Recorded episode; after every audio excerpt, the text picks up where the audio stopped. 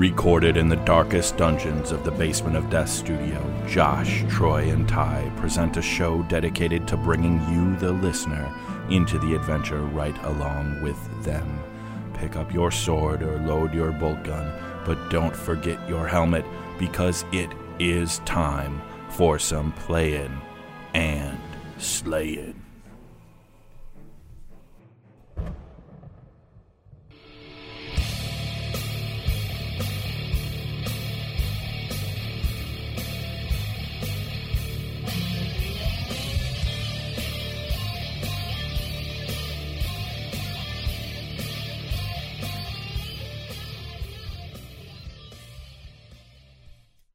Live from remote Basement of Death studios around southeastern Wisconsin, this is Playing and Slaying, episode 58. We are aging by the episode in our quest to ever reach 100, and we're well over halfway there, which is kind of fun.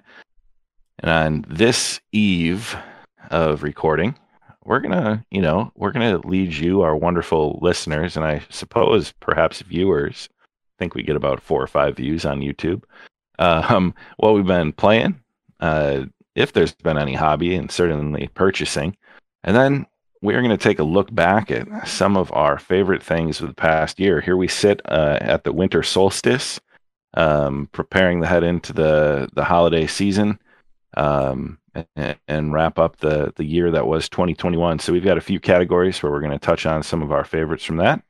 Um, but before we do any of that, when you are playing and slaying, it is important to stay hydrated. So let's do a little bit around the horn of what we are drinking tonight. Troy, I'm going to start with you since you're the last one to grab your beverage and see what you have. So hopefully, I don't think this is a repeat. Um, I have find the camera peanut butter chocolate porter. Oh, peanut butter peanut, Peanut nutting butter, peanut right? butter than this chocolate porter. If I read the whole like, you know, I hold it in front of the camera somewhere. Long long form. long form Mobcraft in Milwaukee. Uh, it is good because it's not. I I got this and I worried it could be like too much. Right? You read that label, you're like, eh, could be a little bit. Um, but it's everything's just the right. Um, nothing's really overpowering. It's just a really, in some ways, it's just a really nice porter. Um, seven percent. Uh, what else is exciting? I think it's about it. Seasonal beer. Uh, submitted Mm. by. I was just Should we gonna say give the should we cool give him about as like this guy props? Yeah. Jeff Cottom Yeah. from Milwaukee. Way to go, Jeff. All right, Jeff. I had one of those at our, our game night. It was tasty. Yeah. Yeah, it, Same. Yeah. I was. that- this might be the last one in my fridge. So That is the the really cool thing about Mobcraft is most of thus the the name Mob Craft. Most of their beers, if not all, are crowdsourced. Uh, they will take recipe submissions from, um, you know, usually customers or fans, uh, and then have them voted on for what they should produce, and then they they produce those and, and sell and distribute. So, um, kind of a cool I, I haven't really heard of that in other breweries, but Mobcraft is uh, local-ish, um, and that's that's kind of their their mo. and I'm drinking it out of a Milwaukee Brewing pint glass Nice. that I have no idea where I got it from. I think I won this in like a a school raffle or something funny. So Nice. All right, Josh, what uh what are you drinking tonight? Well, I had one Genevieve left over. oh Uh, the Gen Con beer. It is a Belgian style amber ale, and it is very good. I really enjoyed this beer this year, and had one left, and it and she was calling my name. So here's to Genevieve. Come drink me. I have a couple. I think there's still a couple in the fridge. Otherwise, that'll be that'll be it for Gen Con 2021 beer. Be a little sad.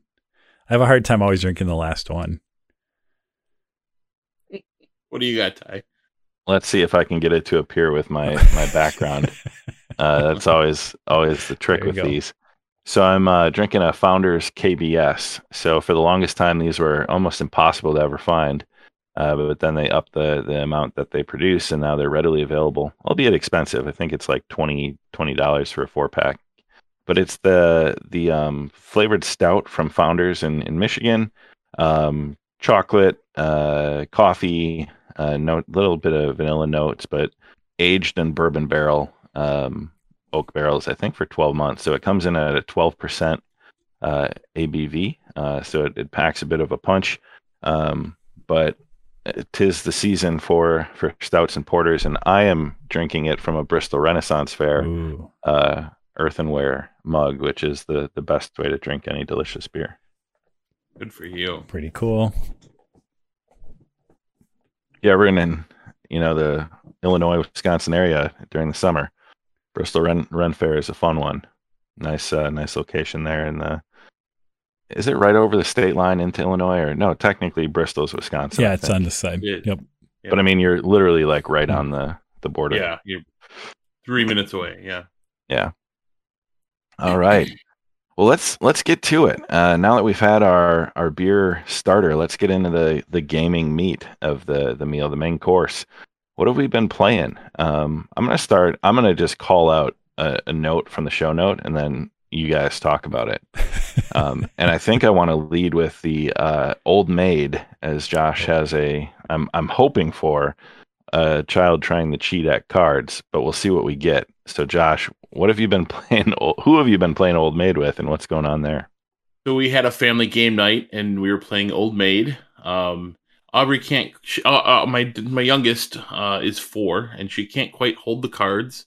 So she and mom were teamed up um, against uh, my oldest Emily and my boy Zach, who's the middle child, who's seven, and myself. And so it was the four teams essentially. Um, Aubrey, I, I knew they had the old maid because you know there was a little bit of table talk going on, and mm-hmm. somebody got excited when the old maid was picked, you know, and so it was my turn to pick from Mom and Aubrey's team, and she had them fanned out. Mom did, and I went like across one side, and I went across the other side, and she got real excited. she kind of went. As I went to the other side, and then so I, I picked from the opposite sides because I knew the old maid was where she was getting excited. But he did that. I we did that like three or four times, and it was really funny, and uh, people fell over laughing. So yeah, good times with old maid. Nice, nice. Um, similar uh, card game experience over Thanksgiving. Um, my family and I went down by my dad, and one night we were playing some games, and uh, Uno came out because we needed something that was a little shorter. Um, and it ended up not being short at all. It was literally the longest game of Uno that I think has ever happened on the face of the planet, as people would just have to continue drawing and drawing yep. and drawing, then reverse and skip and reverse and draw and draw.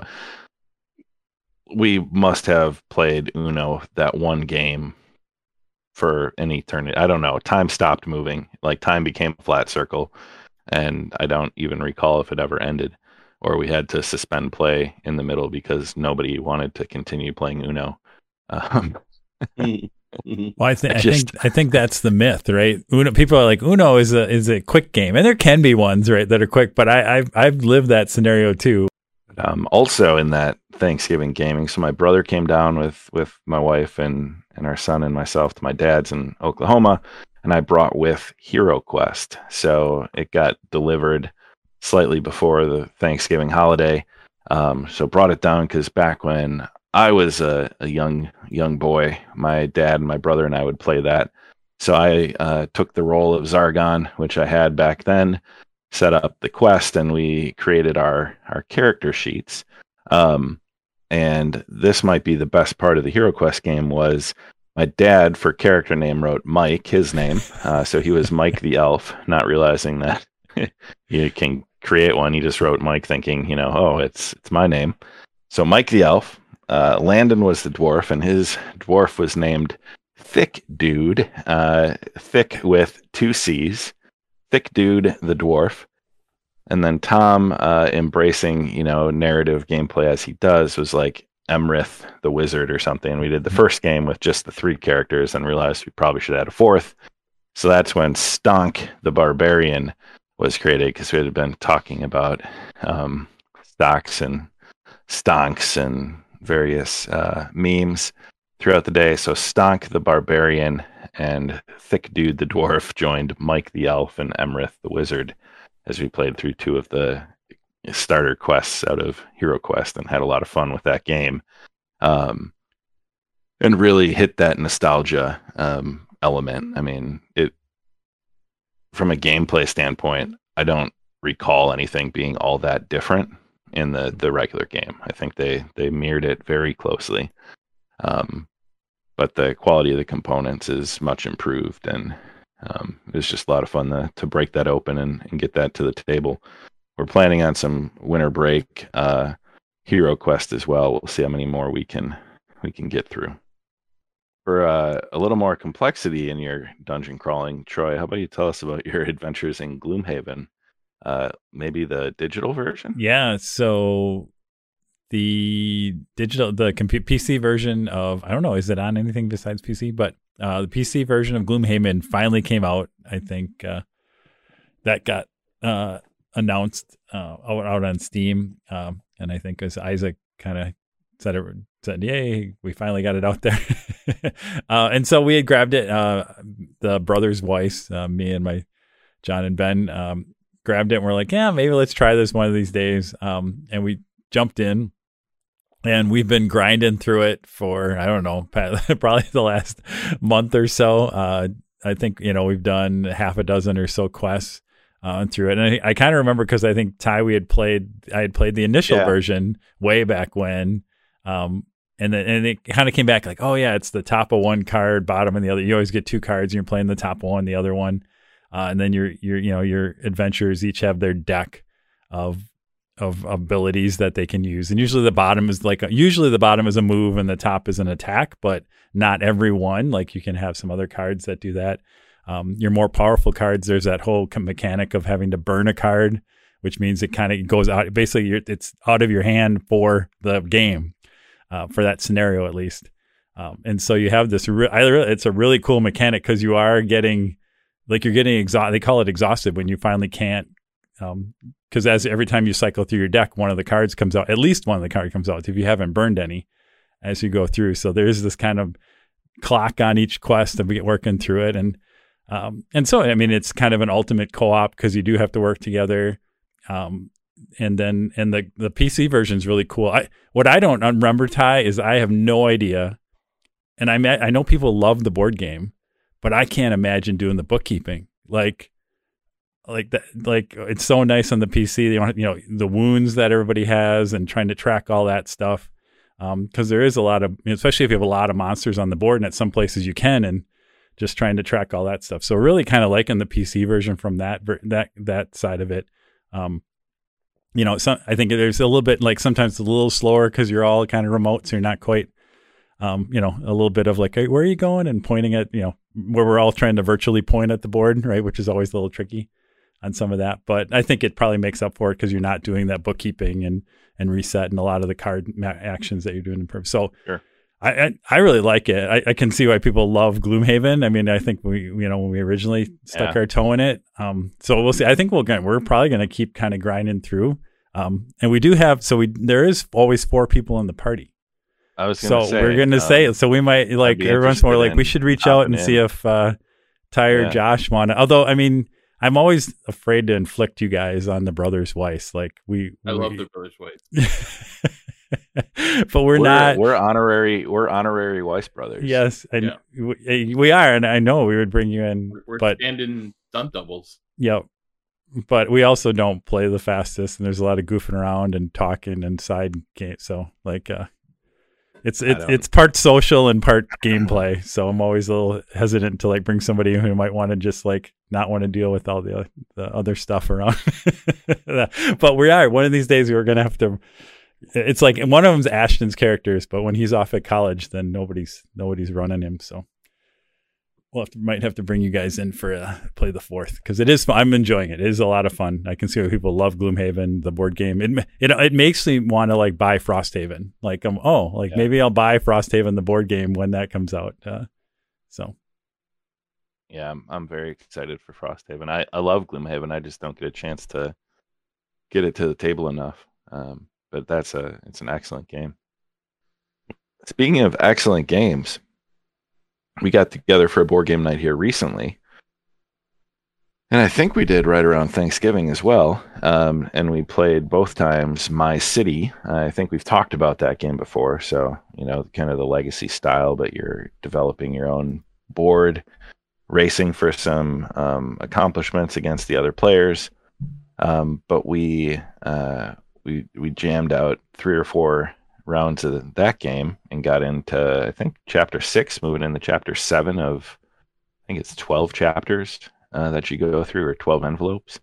Um, so we're we're making good progress there. That was a lot of fun. Um, we started mining operations and now building railroads. So it's getting more complex every single time we open up another another pack of stickers and cards and what whatever else. And I, and I love how they add new mechanics and then like leave remnants of those mechanics, but like kind of switch to something else, and then you're you're you're having to deal with some of those old rules, and um, yeah, I don't know, it's it's awesome. It's a really really well thought out game, and they they must have play t- play tested it a ton because nobody's really running away with it. Ty was running away with it, and then had like one bad round, and then it sort of. I would, the I would argue I had again. the worst round in the history of my city. I doubt that anyone has ever had Yep. a worse round. That is true. that is yeah. true. Yeah, yeah. You like had that was probably yeah the quickest exit of anybody. Well, some of us have got screwed at some point, but not yeah like just a complete like That oh was- I'm yeah, done. it was Yeah, pretty early. Yeah. But Yeah. yeah, I mean it's it's it's like nobody's too crazy ahead of everybody else. So everybody's within a you know, a stone's throw of everyone else. Yeah, it's it's a fun game. We'll uh, probably get another play in here, I would imagine, in the near future, Yep. and try to move into the the next chapter and and see what craziness they add. I'm just waiting for the day where we've finished expanding all of the the rules and we see what the final board state and, and play is like um, for the you know how you can repeat because Yep. once you get through the the legacy aspect it is evidently a standalone um, board game so Mm-hmm. yeah. I'm. I don't know where, how far are we, Ty. What's the? Are we I ha- a think we're over seven half? of twelve. Okay, so we're over half. So. Yeah, I don't know. I feel like we have momentum. I think we might actually finish a legacy game, which is okay, might be a first for. Yeah. Definitely a first for our group. Yeah, yeah. All right, and then uh, I just wanted to throw this one in there because it's it's been some fun uh, fun encounters and fun games when we get a chance to play with the guys. Is we're keeping up with our Rime of the Frostmaiden um, D and D game. Uh, you guys actually defeated Auril, the Frost Maiden, um, and found the Codicil of the White. And now it's kind of like you move into that third act of the story. You know, the first act is really making a name for yourselves in 10 towns. The second act is the conflict, uh, like finding Auril and the conflict with, with her. And then the third act is going to find Ythryn, the, the lost Netherese city. So I don't know if, if you guys have any thoughts there. I think since we last chatted about it, somebody's been dropped from a tower. There's been a few near death experiences. Um, some pretty big boss fights. Yeah, I can't- Revive. Yeah. Yeah, that was. I mean, it was. There was some class. The the Auril fight, like it should be, was pretty epic, right? And and I think it actually took. We it went over two sessions. It was so epic. Yeah. uh, and her different things, and the rock that was there. Sorry, I mean there were spoilers, but um, there. Uh, but yeah, with some really cool and yeah, and people dropping to their deaths or um, giant apes appearing and then getting thrown off the mountain, all kinds of fun stuff like that. And I don't. Did we? I can't. Did we talk in the beginning where?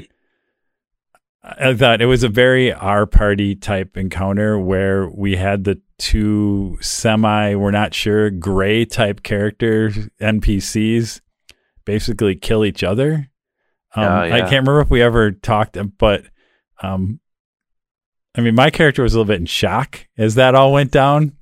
Um, but Yeah, Troy you didn't really was intervene or help. Or, right, yeah, and uh, yeah, Troy, the player, was like, "This is totally us. This is totally this party of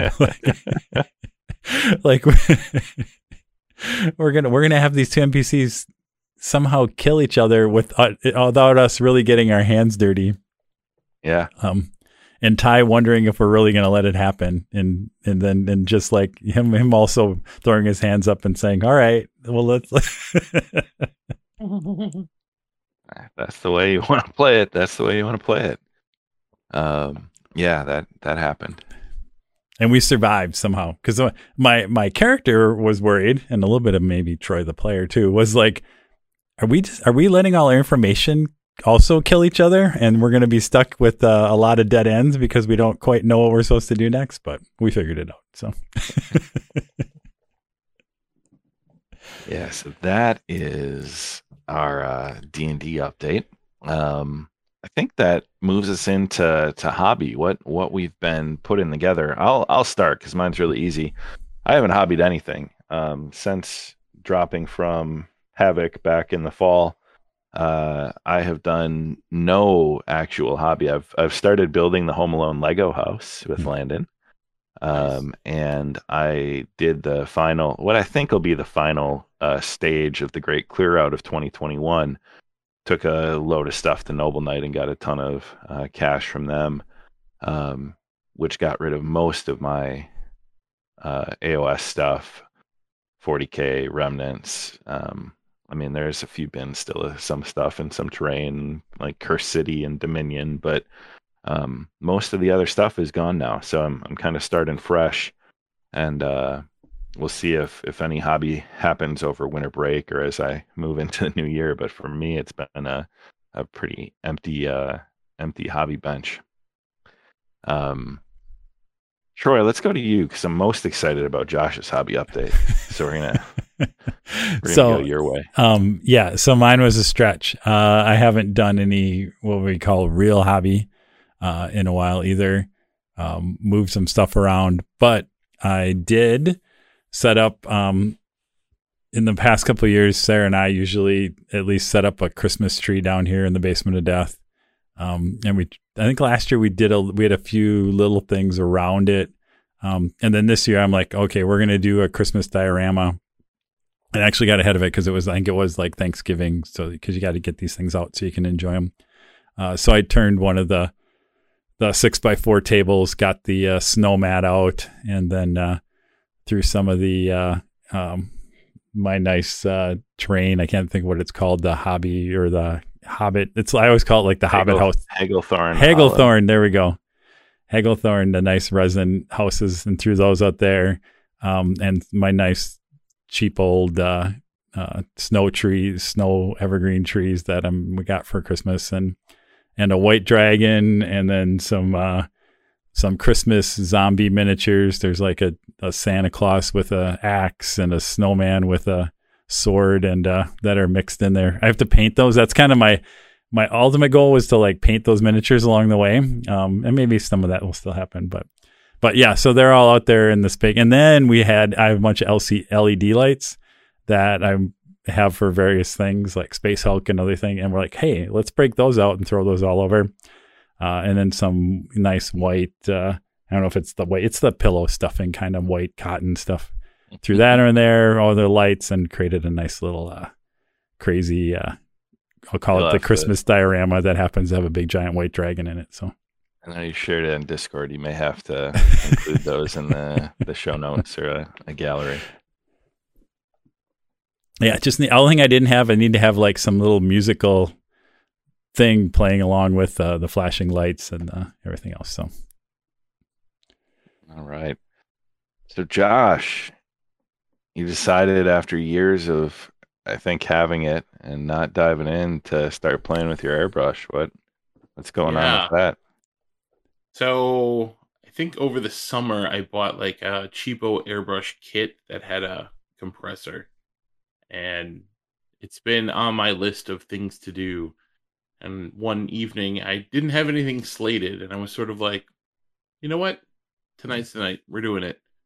And I had the Hulk all assembled, and I had some small crisis protocol terrain, you know, dumpsters and trash cans and the little holes and stuff. And so yeah, we uh we did some airbrushing and I'm not very good at it.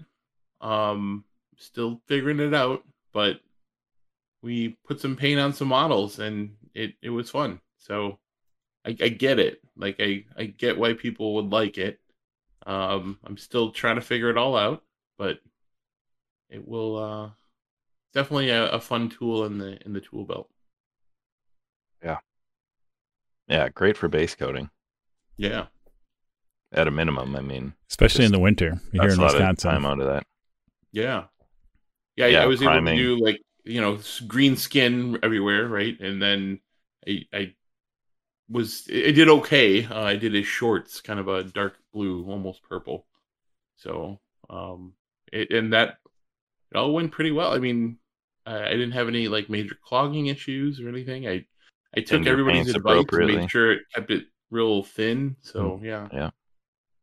Did you run primer through it too, or did you prime your model separate, like spray can, and then Well, so that was my mistake. I thought the green was a primer. I thought it was a, Oh. a green. I thought it was a prime, uh, uh, uh you know, airbrush paint, and it wasn't. So I'm, I'm, I, have been kind of struggling with that a little bit, trying to not like flake it off, and then I'll, I'll uh, just coat it real good with uh, clear coat. But yeah, that was that was my big mistake was realizing after the fact that it wasn't a primer uh paint. Hmm.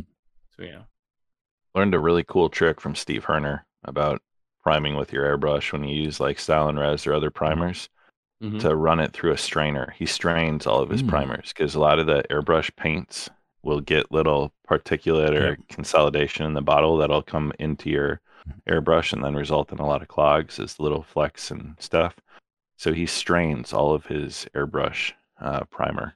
I've seen him do that on, that. on like Twitter or whatever. He he'll he'll post a picture of like the strained out gross, you know? Yeah. And- No, that That's makes total sense. Yeah, because it's like it'll start, out- especially if you're if it's not a brand new bottle. That's what I found, right? Yep. Because even anywhere, like as soon as that top, anything that's dried at the top, I'm always trying to be Thanks, careful. Like, Donna. oh, that Yep, could flake off. in there, Yep. and then all it takes is one flake, and you you have to deal with it. Um, that's super smart. Yeah. Awesome.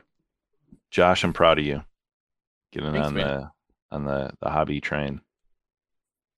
Maybe in the new year we'll bring back our hobby and gaming accountability with um you know, a, Mhm. a charity component. I made a my charitable donations uh, on Giving Tuesday, which just happened.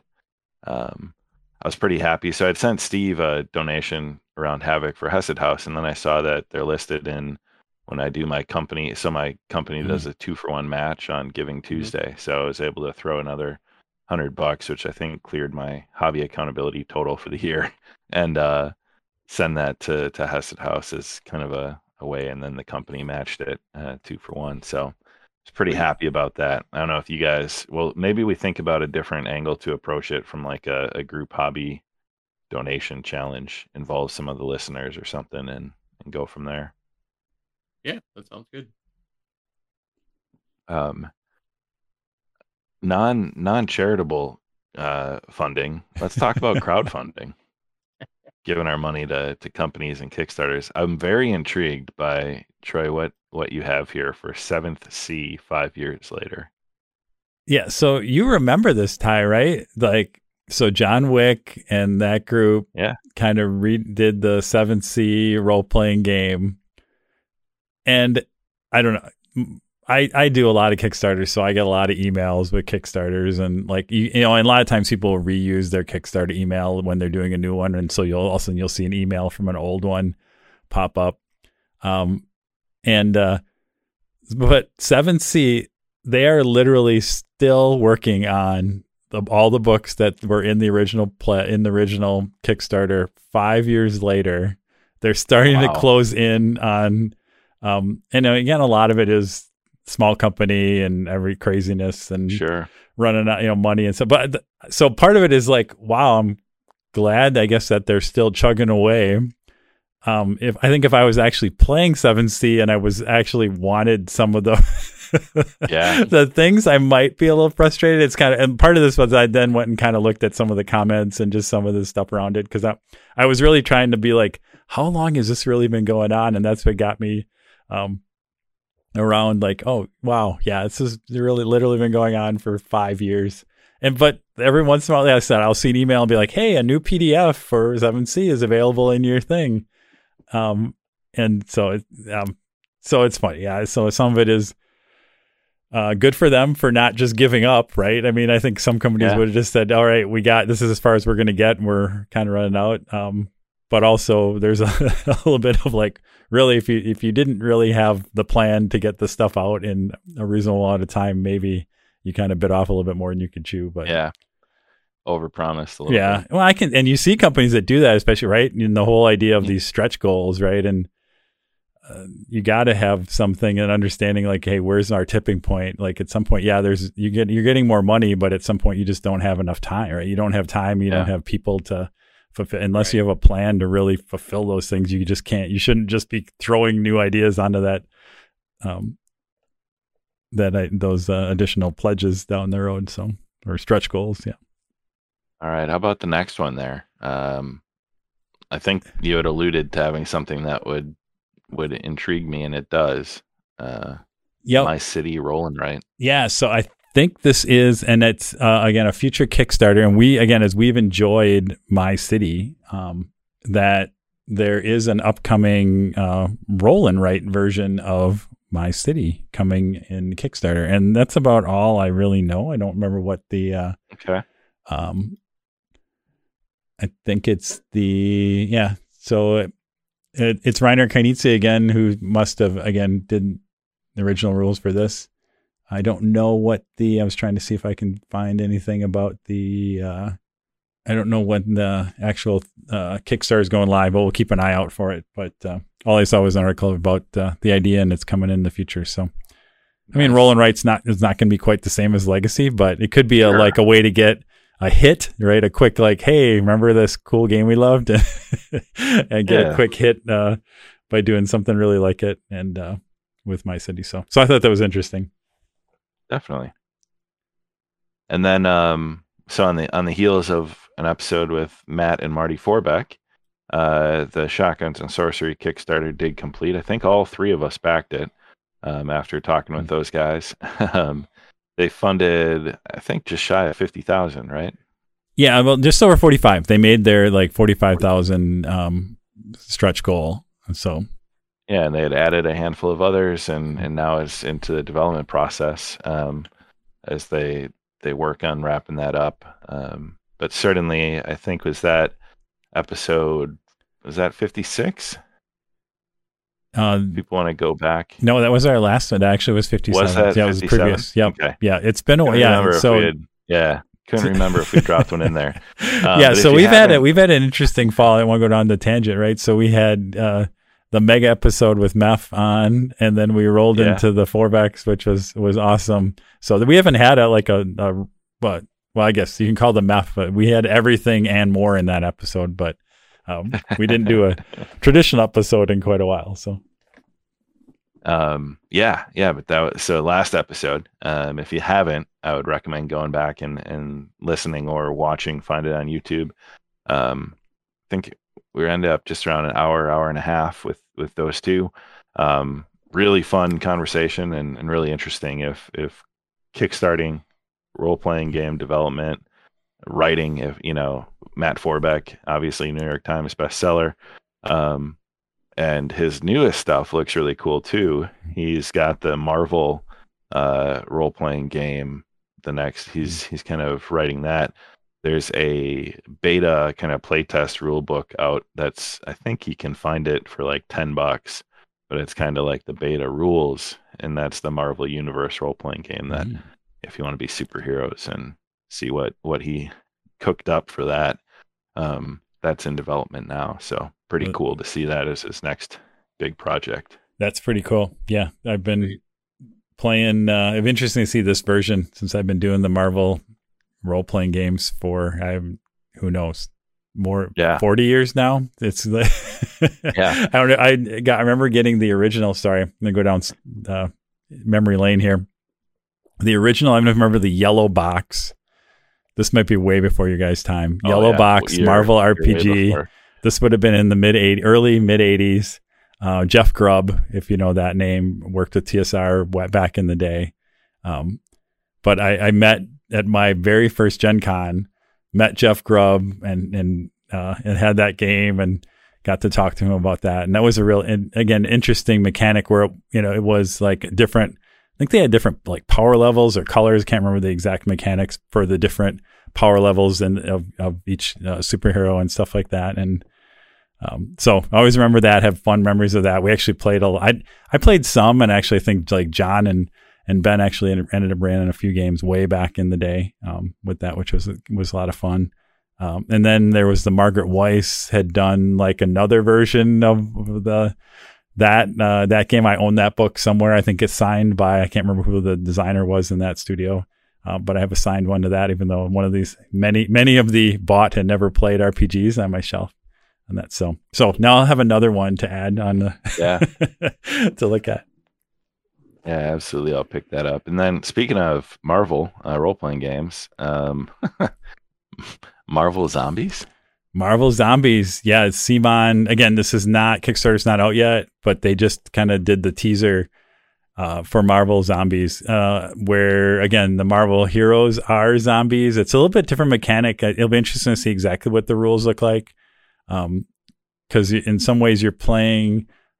I think it's the survivors trying to stay out of the way of the Marvel hero zombies, but there are. I think you can also play as Marvel heroes that aren't zombies, and um, Okay. so it's it's a zombicide game, but there's definitely different kind of slightly different mechanics, or maybe majorly different mechanics than around it. It- But Makes sense since they got the licensing CMON did to do the the Mhm. Marvel United st- uh, stuff with like the Chibis and Eric Lang that they would.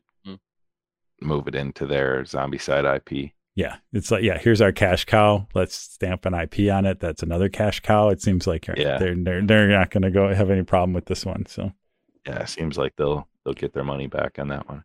You got your peanut butter and my chocolate. Um, so s- speaking of um, CMON, they haven't said anything about this, but a few weeks back, uh, and I'm not going to editorialize about the the benefit or the lack thereof or whatever for NFTs, um, but so there's that whole crypto boom and NFT boom kind of going on. It's becoming more and more mainstream. And Kickstarter said, you know, they're looking at um, you know, utilizing the blockchain and moving into that that space uh, in the near future with their platform, angered a lot of um, independent publishers that use Kickstarter. There was a lot of vitriol online, and it's been interesting for me to kind of follow along and see who is being vocal about. You know, we're gonna move off the platform. We're gonna use GameFound, or you know, it's taking a stance, and then the companies that are not saying anything, or you know, like Geoff Engelstein was was pretty adamant. He was one of the bigger designer names and uh, com- you know, design companies that um, I saw. But you know, CMON, for instance, hasn't said anything, and Eric Lang has been very quiet on Twitter, which is uh, interesting um, to see, depending on the company's relationship with Kickstarter and the size of their their business. So.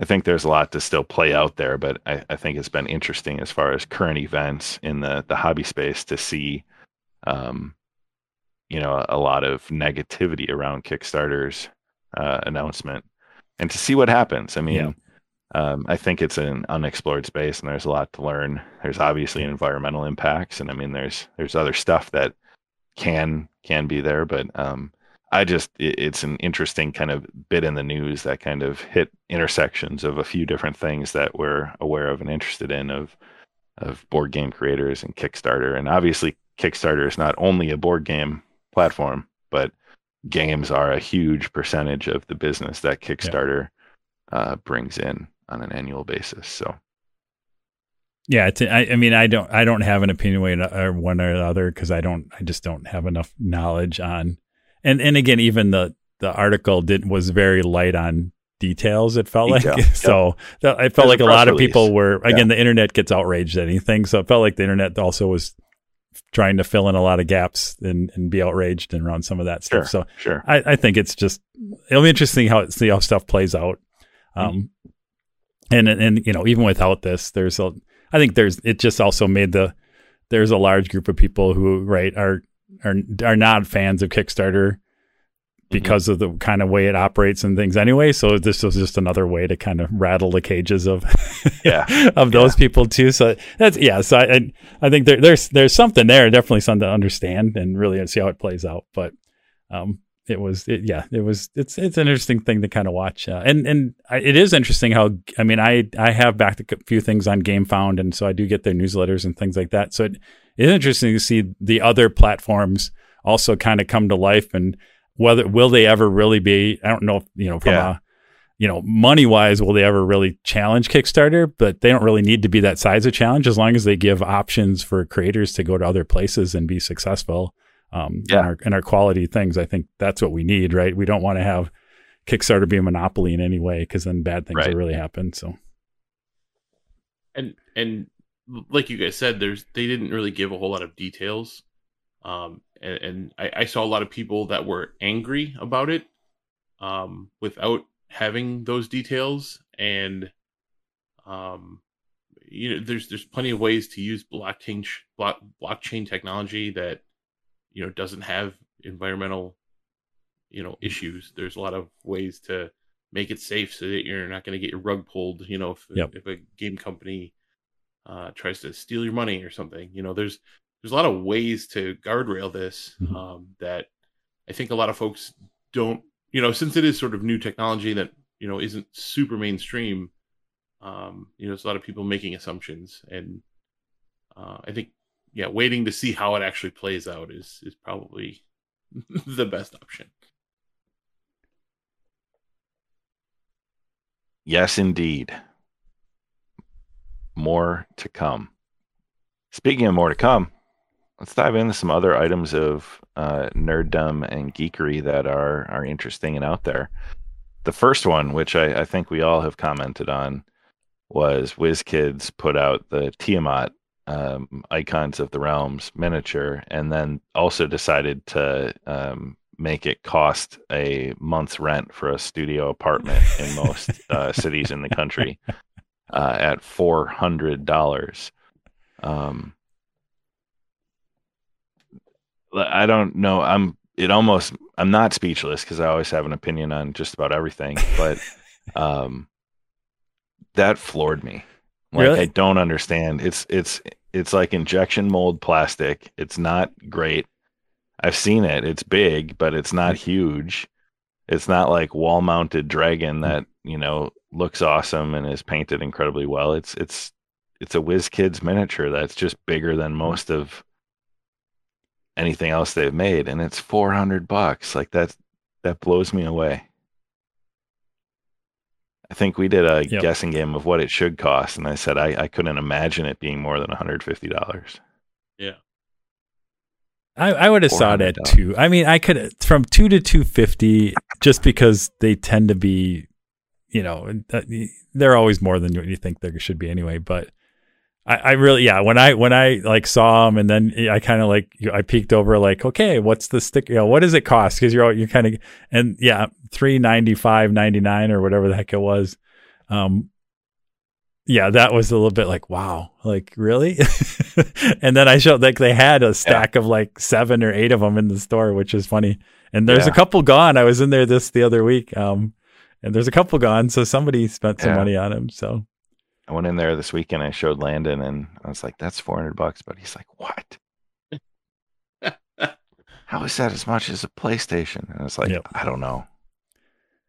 yeah, I don't, it, yeah, I don't, I mean, cause some of, cause like you said, like you compare it to like those really cool, like wall mount, they've done those like head Yeah. dragon heads that you mount, which I think are a similar price. Those were Yeah, three or four hundred dollars, something like that. But that yeah, that felt like though, you're like you're getting something like yeah, Yeah. this is pretty cool, and they're they are they're not huge runs either. Um, and I don't know. I assume that there's a lot of if there is it the hand painting or anything else like that. I don't know what the heck really is there. There's no way they're hand cost, but- painted. I I think they are. I mean, they're probably hand painted. They're they're. I think they're hand painted, but they're hand painted in you know in a Chinese factory on an assembly line, right? It's it's. Yeah. Um, yeah. But it, it they're still probably hand painted in that aspect. But All right. So go out and get yourself a four hundred dollar Tiamat yeah, miniature. we're gonna start a, a GoFundMe to get Bryce that. Um, to get Bryce. yeah. Yeah. the our biggest Tiamat fan. so speaking of Dungeons and Dragons, I got a few other things. I, I think beyond the the Tiamat, I might dominate this section, but I'll I'll just kind of run through my list. Um, so did my Christmas shopping, and hopefully this releases after Christmas, or Tom doesn't listen to it before Christmas. But uh, I was able to do some D and D themed uh, Christmas shopping for for my brother this year. There's this cool uh, like GM journal that actually I got uh, for my birthday as well. But that was after I said it's cool. I almost got one for myself. It's a um, so they call it the Book of Holding. So it's got the magnetic like closure, and then it's all um, like grid paper notebook, Nice. so you can draw Quick, like your read- dungeon. Josh, read those Uh, notes. It's probably for our. uh, so no, the the middle one. See, and then they divide the sections so you could like have multiple campaigns, you know, in different sections. These are notes for our my Candlekeep game that I'm running. Um, but it's a cool like little notebook. So now I'm putting notes in there, and if I ever want to sketch like a dungeon or something, it's got a little pocket folder in the back where you could put note cards or loose stuff. Um, so I got him one of those. Then I got him Fizban's Treasury of Dragons, so one of the new source books with all the cool new dragon types and varieties in it. Um, and then I picked him up the Warlock Dungeon tiles, the first set they did of those 3D like plastic uh, dungeon tiles, because he's been running a game for a few of his friends uh, GMing. So got him got him some tools to to help with his uh, his campaign, which was pretty fun. Fizz Um, is my great I book. it's great. I that I was not I was so excited. That's one of the recent books that I've been so so excited about and uh, I got the collector's edition um, when it came out around Thanksgiving. I think I bought it on at Thanksgiving and yeah, super just lo- again I love dragons, but did I you just buy was, did you buy both, one to read and one to shelf? Because I bought the collector's edition, I didn't crack it open, put it right on the shelf, and I bought the regular one to Uh, I think I ended up buying the digital version too. I think I bought the Digital, digital version on D and D Beyond because they had their big sale around whatever that was earlier on Black Friday Mhm. earlier this month. Um, so I went back and filled in some um, some gaps I had on the D and D Beyond side like that. So yeah, I was thinking the same thing. Like yeah, because you never want to really read like you page through it nicely, but you never really want to Yeah. read the the collector's editions book. Um, Have you And- seen the price that some of those are going for in the secondhand market? yeah, it's Like crazy. They sales, crazy. like several hundred dollars. Like Morning Mordenkainen's, I think I saw for like three or four hundred, and so I'm just keeping all of them. I'm like, I Yeah. because I try to buy the collector's edition whenever a new one Yeah. comes out. Yeah, I think when we were at Gamehole Con, um, Noble Knight had a couple just that they brought on the shelf, and I was like surprised. Bucks, like 200, yeah, they they weren't Yeah. crazy, crazy, but they were still way, way, way more than I Way thought. Yeah, about fifty dollars. yeah, they were definitely like two hundred. They had them out like around two hundred dollars for a fifty dollar book. So So then this next thing I saw, and I'm definitely intrigued, and I, I think I might actually pull the trigger and subscribe, called Fables. I don't know if any of you've seen this, but James Introcaso is a D&D designer. He's collaborated on some books. He does a lot with like writing adventures, and he's part of that Arcadia magazine um, that is published. But there's a company, uh, Ghostfire Gaming, um, that is doing this, and it's it's a subscription-based episodic D and D campaign. So each month they release kind of a part of this campaign for GMs to to use and to run their players through, um, with encounter maps and you know a unique story and some other stuff. But um, it's called Fables, and it it looks pretty cool. It uses the fifth ed rule set, but it's its own unique setting. Um, and it just it looks like it would be a lot of fun. um, from a content standpoint. And if you're a DM, GM, whatever you want to call us, masters of the game, um, you know, we love to pick and pull from from some material and drop it in other places. So, um, not sure on the price point. I, I didn't get too deep into the website, but saw it on Twitter and I'm like, oh, this looks sounds really cool. Um, it's kind of this like darker, grim setting for 5e. Um, and, and their campaign, uh, I think, starts in January, and you can get the first month free uh, if you go sign up for it now. Cool. Um, but worth worth checking out. I, I think you can find it on Ghostfire Gaming's uh, website. Um, and then I bought a few books here the last month or so. Um, I picked up the the Vox Machina Kith and Kin, so the first novel in the Critical Role uh, universe that features Vex and Vitha- uh, Vex and Vax'ildan, Vex'ahlia and Vax'ildan. There we go. um, the the twins from the first um, Vox Machina campaign that Critical Role did, uh, kind of set um, I don't know eight to ten years before Vox Machina. So um, haven't started reading that one yet, but it's it's one of the next couple books I'm going to read.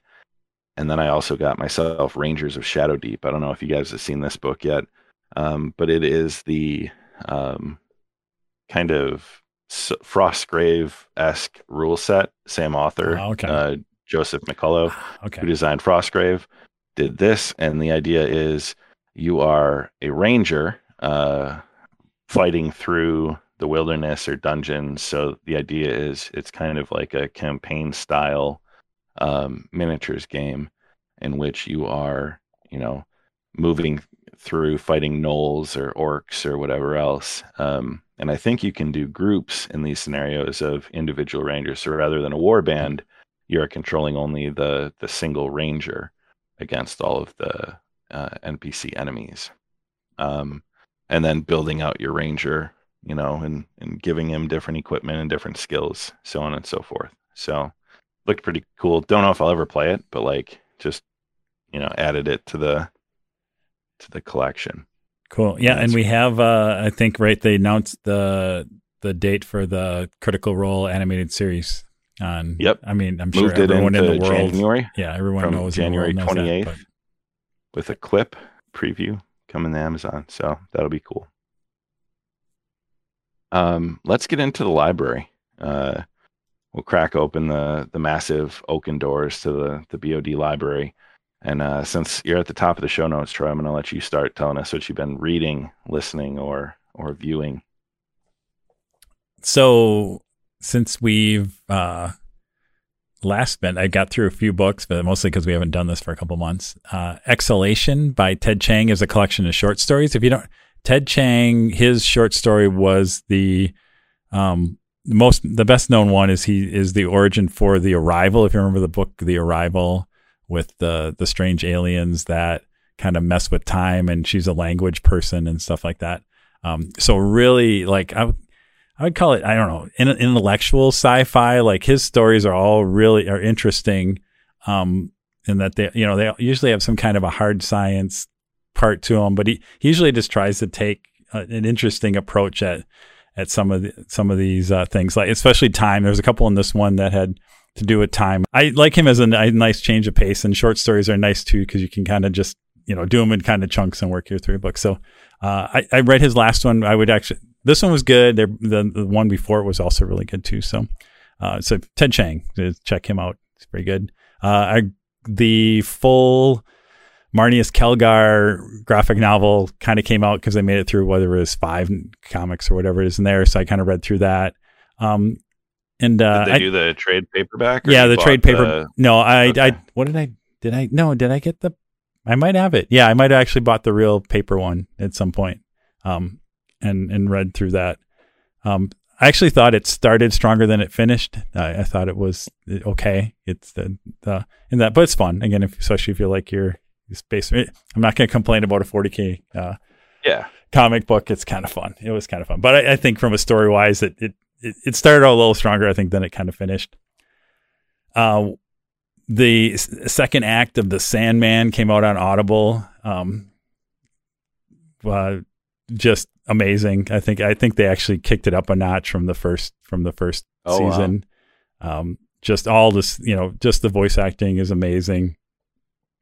That's and the story is was really really good. It was funny because when I went through the first season, uh, I thought, yeah, this is really good, but it actually made me want to go back and read the the comic.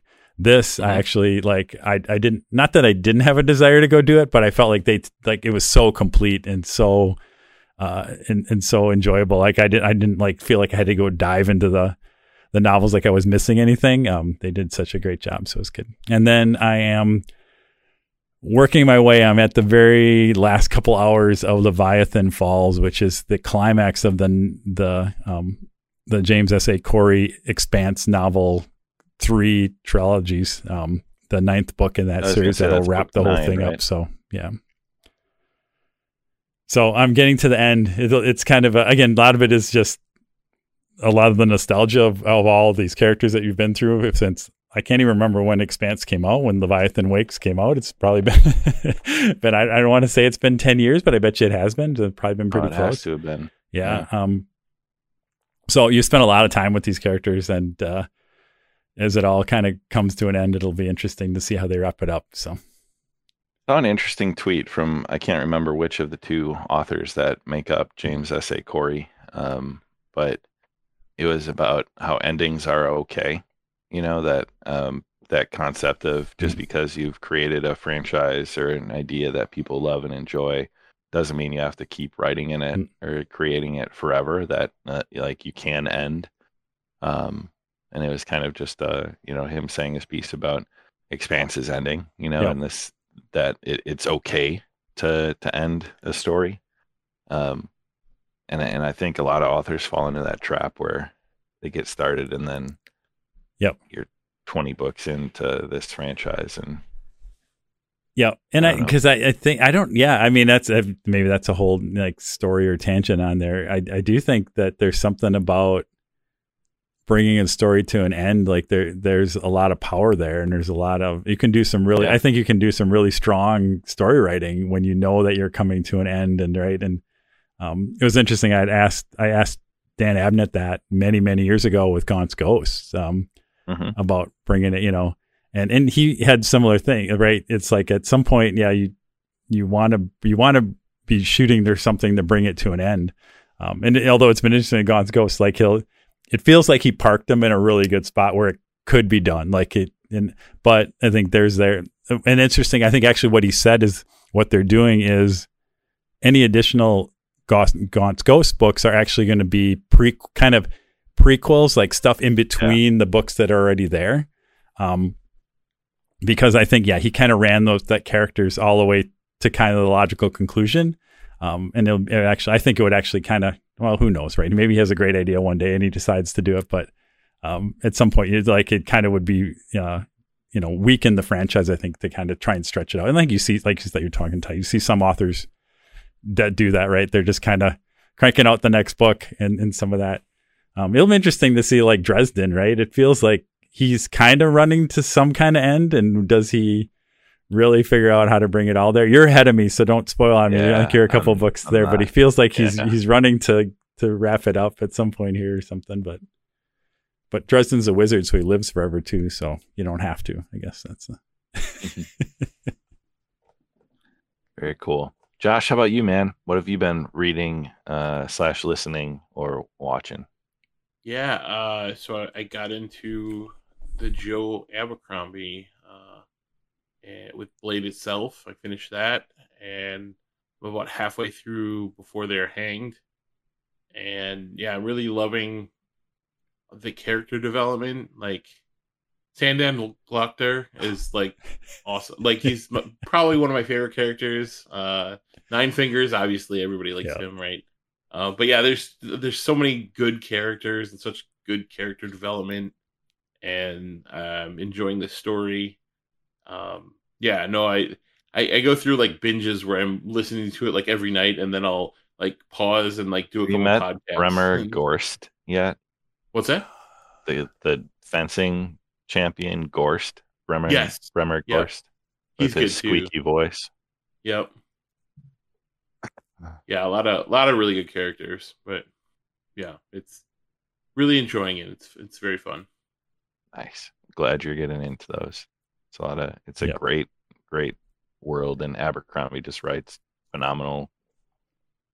His his combat descriptions are so like visceral, and his characters are are deep, and you know there's meaningful Mhm. action. Right, nothing feels Yeah. wasted. for sure. Good deal. And uh then doing some some streaming, some Oh yeah, yeah. Uh, Witcher season two is uh that recently came out over the weekend. Um, so a few episodes in there. Uh, Succession season three just ended, right? Yep. Um, finale was last Sunday. Yeah. Uh, and then uh, Wheel of Time. Um, and you know, it, there's a lot of positive and negative out there about Wheel of Time. I I never read the book, so I'm just sort of along for the ride. and I'm enjoying it, but um, I'm going to Yeah. share something with you in in hopes that I don't come off as as an asshole. Um, I thought the books were largely overrated, and a lot of shit in between a number, far too many pages and far too long. So like, Mhm. I think there's some liberties being taken with the TV show that actually help. to Um, try to like Hmm. succinct it a little bit. yeah, and, and maybe people will vehemently disagree with me, but it was it was one of those series that's so long and it takes such a long time to read through. You hit a few points where there's there there's many people that cannot finish that series or choose not to because there's kind of this this bloat in the middle. Books like Yeah. six, seven, eight are just like swollen messes. Um, and, and I I think the show is doing something in trying to rein in some of that bloat, but Yeah. that's Yeah, just no. me. w- One of the uh, overarching themes that people keep saying is they're trying to be Game of Thrones, and I, I, I Mhm. just don't see that. Like, I, No, I feel like, you know, if if you if you're gonna say that, like every fantasy is Game of Thrones, then you know, like it's I, yeah, I and really- Game of Thrones was Peter Jackson's Lord of the Rings. I mean, let Right. let's let's be honest. Like when you have a largely successful fantasy franchise, it becomes the gold standard for what comes after.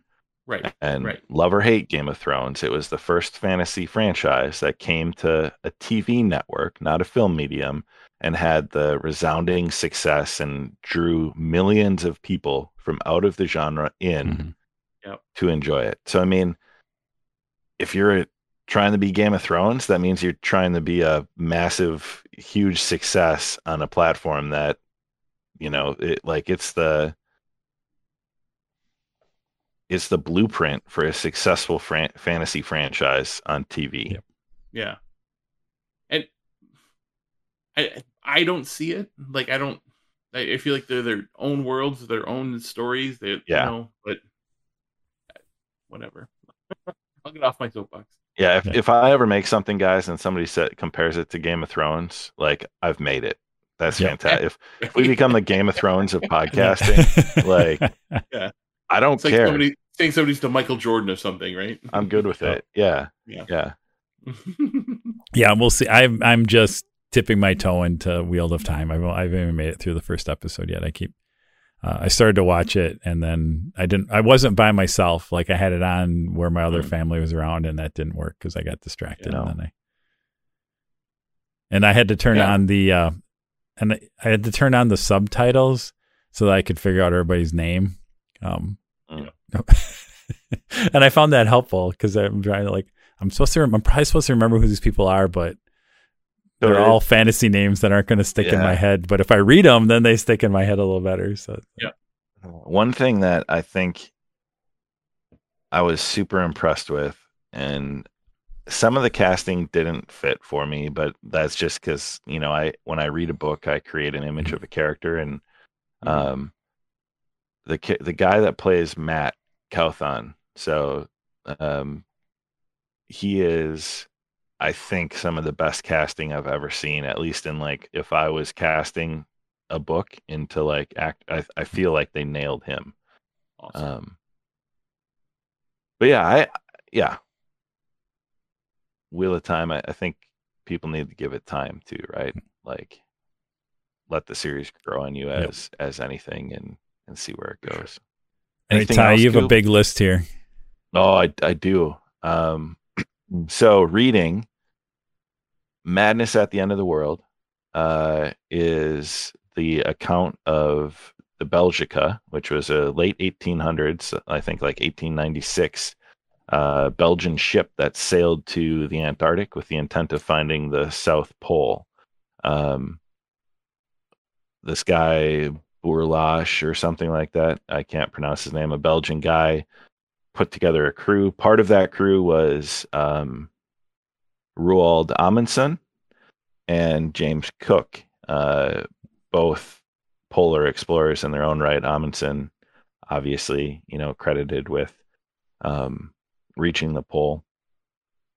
Cook claims to have reached the pole, but they were early in their careers.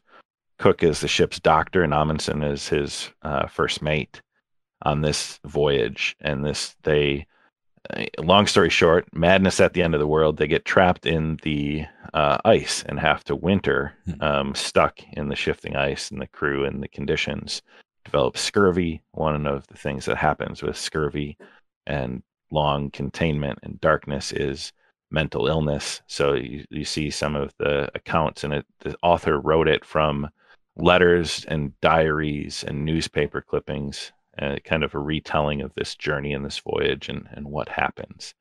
Um, absolutely terrifying the way that the conditions are described in the ship and the um, like just you get that sensation as you listen. I listen to it, but as you read it of confinement and darkness and like truly mad, just madness in the late 1800s on this boat, not knowing if you're going to survive or not and like the Arctic, Arctic seas, you know, or Antarctic Yep. seas. Um, so it was, it was super good.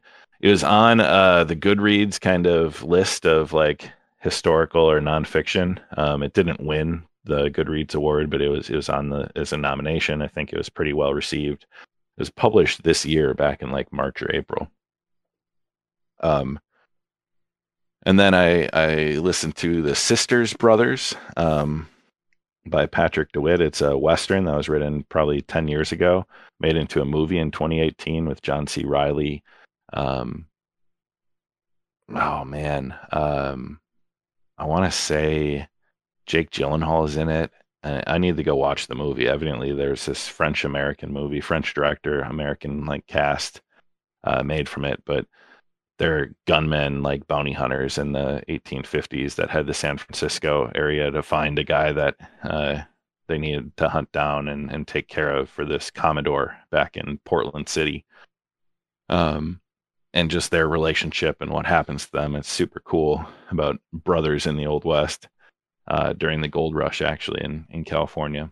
Um, then I started listening to Midnight in the Garden of Good and Evil, a classic kind of Southern Gothic novel that I've always wanted to read and finally started. And I'm a couple hours into it on Audible.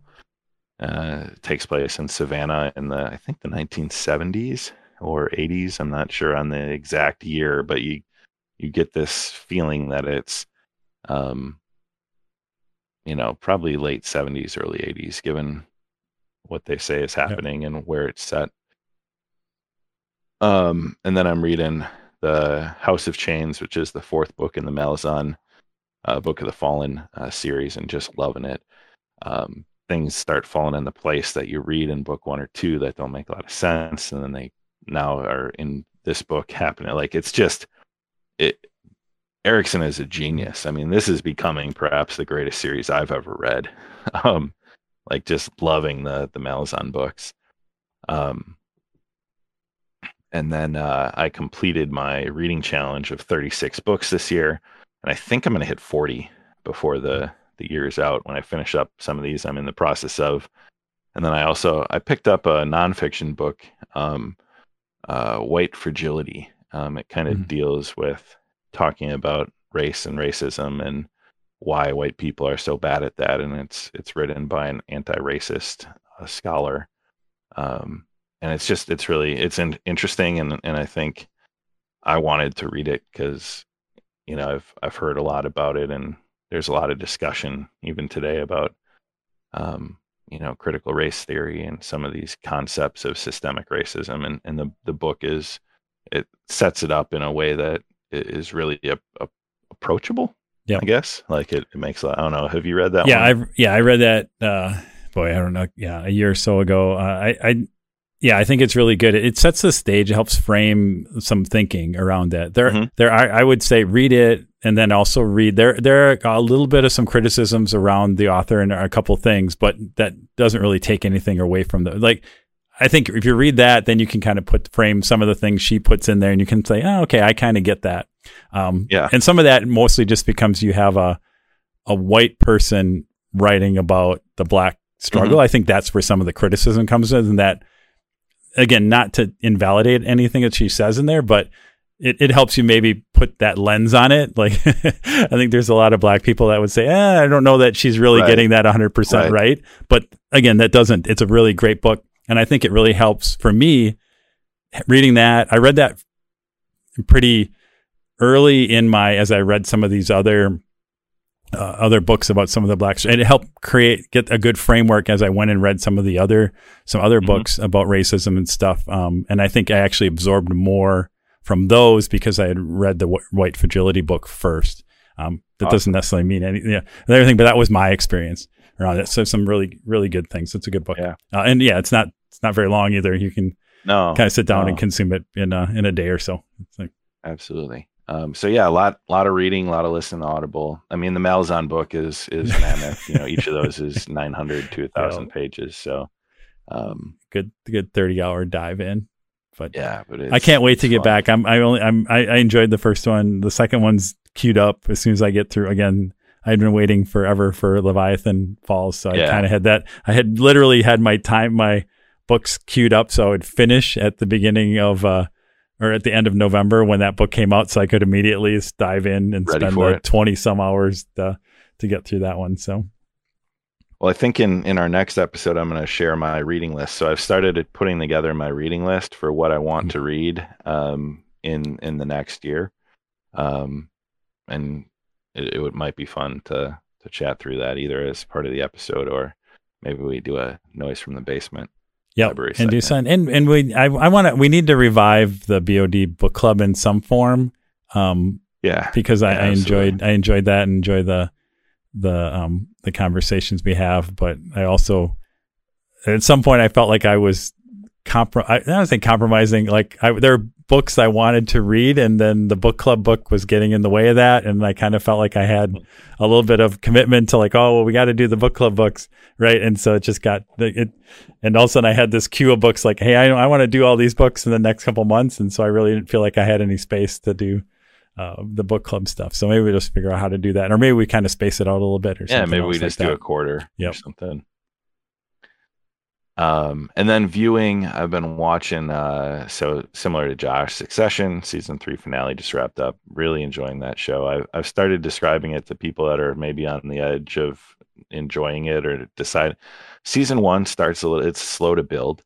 So I've been describing it as if Hamlet and Aaron Sorkin sat down for dinner, fell in love, and had a child, and that child then confronted mass media conglomerates in modern day. Um, and, that that's kind of where you're at with that show. It, it's like Aaron Sorkin has nothing to do with Succession, but it, you know, there's that witty banter. His writing style, I think, like from West Wing and from Newsroom and other things, kind of carries through and and is evident there with just a phenomenal cast. Um, but there's like the Shakespearean element of um, you know just the the characters and and how they're set up as is kind of not so much tropes but you know there was a lot of pull through in characters in shakespeare's works that you see as you know the clown and um you know the the prince and you know there there's these these character type archetypes that you see in succession and when you think about it that way it, it makes it far more interesting. The um, modern day game of thrones modern day Game of Thrones. um, then Cowboy Bebop, uh, live action show with John Cho on on Netflix. Um, I've watched two episodes. I've wa- only watched some of the anime, and I've I've heard they kind of I don't want to use the term whitewash, but they've taken away a lot of the political impact of the anime Mhm. and what made that show work in its day and time, and they took away some of that context and just made a space bounty hunter show. Um, and stylized it, but it's still I think it's it makes for entertaining TV. Um, but I'm not I'm not getting myself too invested because they quickly canceled uh, the the show after ep- after season one. They're not going to be doing anymore. So I'm like, all right, I'll I'll watch it and enjoy it. Um, Yeah, that's I too bad. I mean, I I didn't. I knew the live action was out there. It's been years and years since I watched the original anime, which was a lot of fun. Um, mhm. um, and and it's too bad that they. Yeah, and the hope was, yeah, could you capture what the original one did? Uh, sounds, but yeah, some of it I don't know. And so in some ways, you can always just go back and watch the original anime, which is Yeah. awesome stuff. it's really good stuff. Absolutely. Um, so then 20 years ago, almost to the day, uh, Fellowship of the Rings came out. Lord of the Rings started 20 years ago uh, today in the theaters. So the other weekend, uh, my brother was over. I pull, I put on Fellowship of the Ring. Landon watched it with us. We just kind of watched it as a homage. And when I think Christmas movies, obviously it's not a Christmas movie, but always around this time of year, I watch the trilogy. Um, you know, again, so gonna watch Two Towers and Return of the King here over the the winter break. Um, and then I saw on Twitter, um, Stephen Colbert and The Late Show did a music video with the Hobbits, um, the greatest trilogy of all time, and Elijah Wood, um, the uh, Billy, what's his name? You know, the, Oh, the yeah. guys that played Pippin and Yep. Merry and Sean Astin all perform a rap about why their movies are the greatest trilogy of all time. It's fantastic. It is absolutely the funniest two minutes you'll see. Um, well worth watching. And then Cool. Wheel of Time and, and Witcher season two, I've started watching as well. I'm three episodes in. Really liking that show. Um, really liking Henry Cavill's depiction of uh, Geralt Yep. of Rivia. Um, I like how they show Kaer Morhen. So you go to Kaer Morhen in season two, and and that's like a mainstay if you're familiar with The Witcher. And um, really, really enjoying season two. Yeah, and So- I haven't read. I've only. I did. I think I've only read the first, like the introduction book, and enjoy. Yeah, and, and I'm only. Wish. I never. And I'm kind of. Yeah, the last wish, and I'm kind of partway through the first. I've never got through the whole first season. Believe it or not, somehow I keep forgetting. Like I need to go watch The Witcher uh, on that. Um, but I do wonder in this.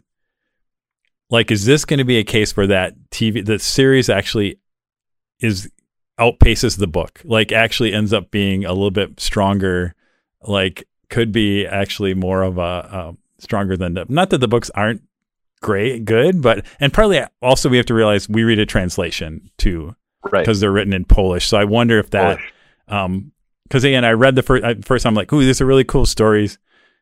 Was it really that i think it was powerful writing or whatever? Eh, not really you know i thought no this is really you know uh it wasn't it didn't grab me there but the tv series in some ways might, feels like it might actually be stronger um, than the book ends up being. I don't know it'd be interesting to see. Like i said i haven't read all the books either um, to know to know about that but So yeah, that I feel like I've been reading and watching a lot recently. Um, but that is that is kind of the comprehensive list.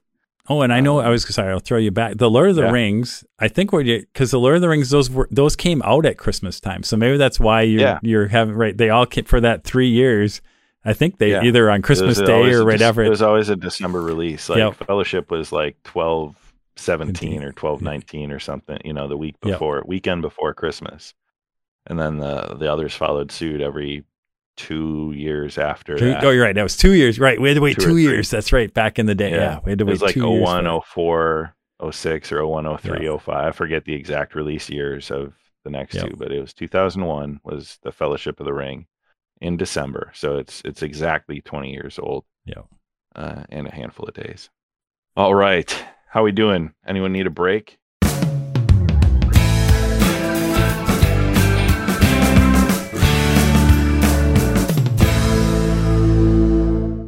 So we spent a long, arduous process accumulating some of our top things from 2021. I'm going to give a category, and then uh, I'm going to ask that each of uh, each of you in turn provide your favorite. And it might be one, two, or three, depending on the host. Some of us tend to say or write a lot more than others. Uh, some of us might have followed the rules, and I certainly did not follow the rules in most of the categories. So let's. it's start. loose. It's it's just a loose, loose. framework. Yeah, yeah. It's top favorite parentheses S of the year Yeah, parentheses. yeah. So it's like it might be favorite or favorites. We're not we're not really sure. But as all of our episodes start, and it's become kind of a, a fun uh, element of our show, we we talk about what we're drinking. I thought it was only appropriate to add a beer of the year. Doesn't have to be one you drank on playing and slaying, guys, but you certainly get bonus points for that. Um, let's start with uh, let's let's start with putting Josh on the spot. Josh, what was your favorite beer of 2021? This one stands out. It might might might not have been the top top beer, but this one is in my brain. Um, and I, I don't know if I drank it on the show or not. Um, but it's the fresh I IPA one hop citra. So it's an imperial IPA uh, from Hubbard's Cave uh, Brewing, and they're out of Niles, Illinois. I don't know. It was it was just super good. Um, yeah, the the one hop being Citra. Um, I'm I'm a fan, and it just kind of had that. Um, I don't know, juicy flavor like that. Um, kind of juicy hazy IPA kind of thing going on, and I I don't know. I really stuck with me. So yeah, it's it's it's pretty good if you can get your hands on it. All right, Troy, favorite beer of the year. I'm gonna go. I I'm gonna go with Genevieve from Sun King, the Gen Con beer for not not necessarily for taste. Some of it just for the Gen Con beer. Um, so uh, and we've talked a lot about that one. So I, I think I'll pick that one. I think I'll my I'll go honorable mention or my second one would be Darkness by uh, Surly Brewing. That um, I think I tend to get. Mandy had bought me a few of those over the years for my birthday, and uh, those are just amazing. That Imperial Stout. Um, especially as it aged and sits in my fridge for a year or so and break one out every once in a while. So, so honor, dark, darkness, my honorable mention, uh, but Genevieve probably be one we consume. I the thought you were going to try to throw me for a loop and say house cocktail. And Yeah. I was be like, darn it, Troy. I haven't. It's funny. I keep thinking about making one, and then I haven't done it because I know I got Van Gogh sitting up there yet. Our Um, next our next game night, we should all have house cocktails in in honor of the the tradition. Sounds good. Um, man, so so mine, I was torn here because I really this year kind of discovered and enjoyed Eagle Park uh, Brewing. Um, Mhm. but I, I went with one from Third Space, which is kind of my probably my current favorite brewery when I think about just where their their different beers fall for me. Um, and around St. Patrick's Day every year, they release a barrel aged Irish cream stout called Mystic Knot, you can only get at the brewery. They don't distribute it to any stores, so you got to pre-order it through them and pick it up there, or it's on tap in their, you know, in their tap room, um, right off 16th and St. Paul. If you're ever near downtown Milwaukee and you want to stop into an excellent tap room, say hi to one of the owners, Kevin, and get yourself a few beers there. But third space, Milwaukee, Wisconsin. Uh, Mystic Knot was my my favorite of the year, and I'm getting very excited because we're about a month and a half or so away from when I get to pre-order the 2022 Mystic Knot four packs. Sweet. I almost threw a radio promo in there for for him. I should reach It out and be like, kind of like it. "Hey guys, you want to sponsor a podcast?" Yeah, yeah. Um, all right. Next category: favorites of 2021 game or gaming accessory. And we're going to start with uh, with Troy on this one.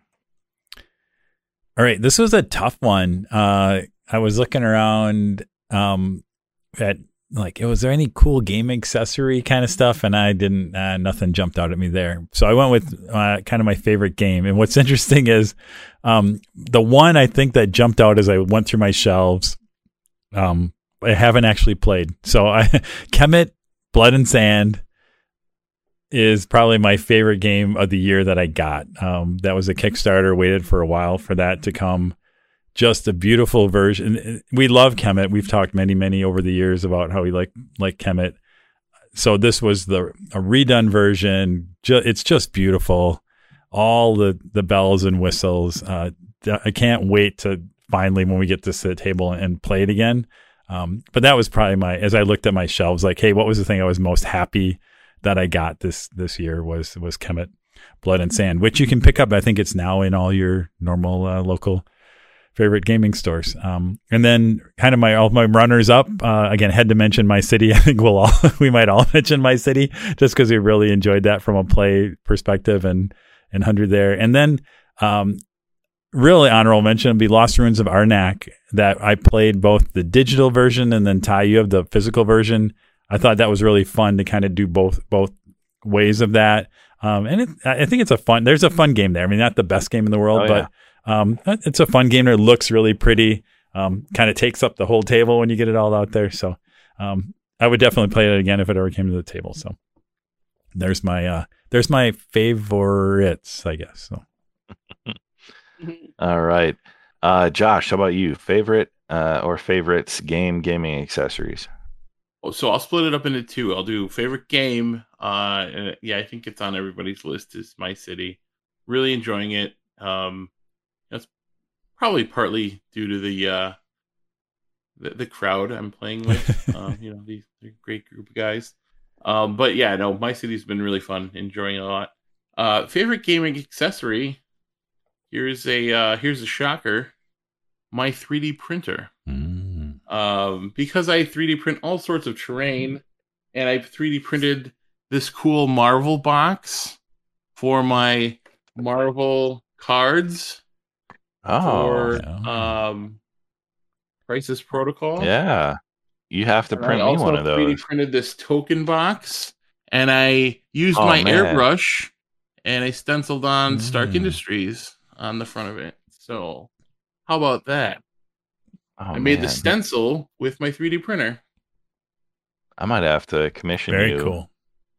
You might have to set up an Etsy shop, man. I know, right? Crisis Protocol, um, gaming accessories.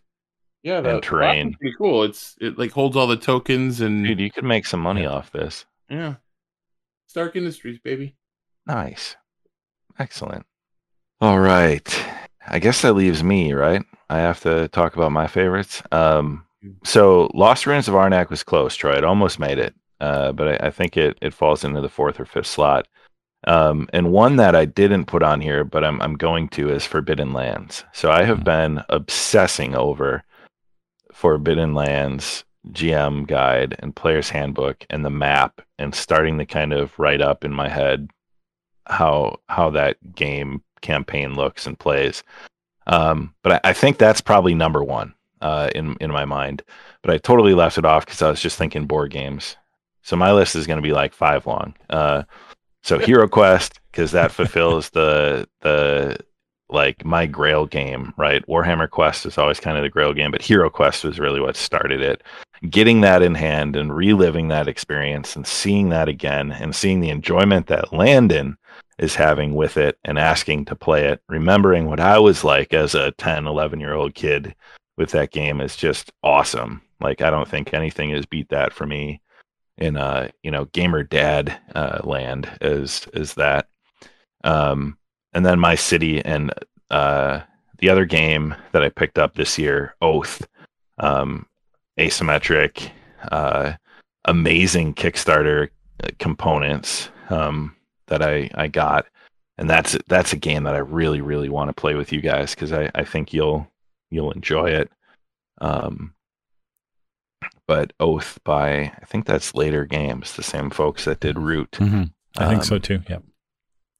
Uh, so that's kind of my list of, and it, I don't know that any of them were released other than Hero Quest released this year, and I think My City might have been a this year game, um, but the others were the last year or two. All right, model or hobby accessory.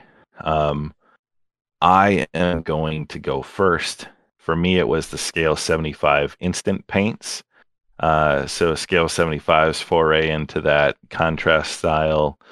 I think their instant paints are are a better medium. They're thinner. Um, they they are not as prone to pool and kind of provide that splotchy finish of a contrast paint. Um, and just an excellent range of colors. You know, a lot of different options. Um, but the Scale 75 instant paints for that that style of um, both applying shade or um, glazing, what, whatever you want to do with them, just really, really great line of paint. Um, so that's probably the the hobby accessory uh, for me. Um, It'll be interesting to see. Do you see the army painter ones coming out? Yeah, and, and yeah, seeing a lot of or whatever they're calling it. Yeah, and it seems similar to what you're saying. Like they, they seems like they did a little better job of making them more consistent. Um, with the, the they're not as you know not a little bit thinner. They seem more consistent across the colors, whereas the GW ones you have to be really you have to kind of know those paints intimately to know yeah. which ones are thin, which yeah. ones are thick, and how do they how do they perform. You got to be really careful with them. Yep. Troy, how about you? What's your favorite model or hobby accessory of of this year? I'm gonna go with model, and just because it it was super cool and it's sitting under my Christmas tree right now, is the the AOS dragon the the big uh, the big yeah. guy. I I I, don't play. I don't. I kind of play AOS a little right or whatever.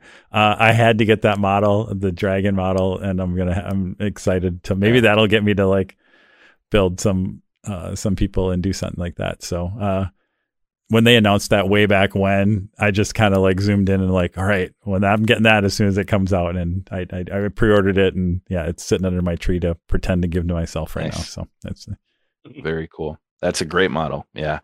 Mm-hmm. if if I would add a model, it's probably the Be'lakor model mm-hmm. for me though. Mm-hmm. Yeah. Um, or Kragnos, I don't know. They they did a few really good big centerpiece models this year that that were really yep. cool. If you can get the the problem is you can't get the Be'lakor model. I haven't even seen it anymore. I don't I don't know if you can find it online yeah, anymore. But if it's that's the unfortunately I like I think they could have sold enough, ten times as many of those as they made this year. But yeah.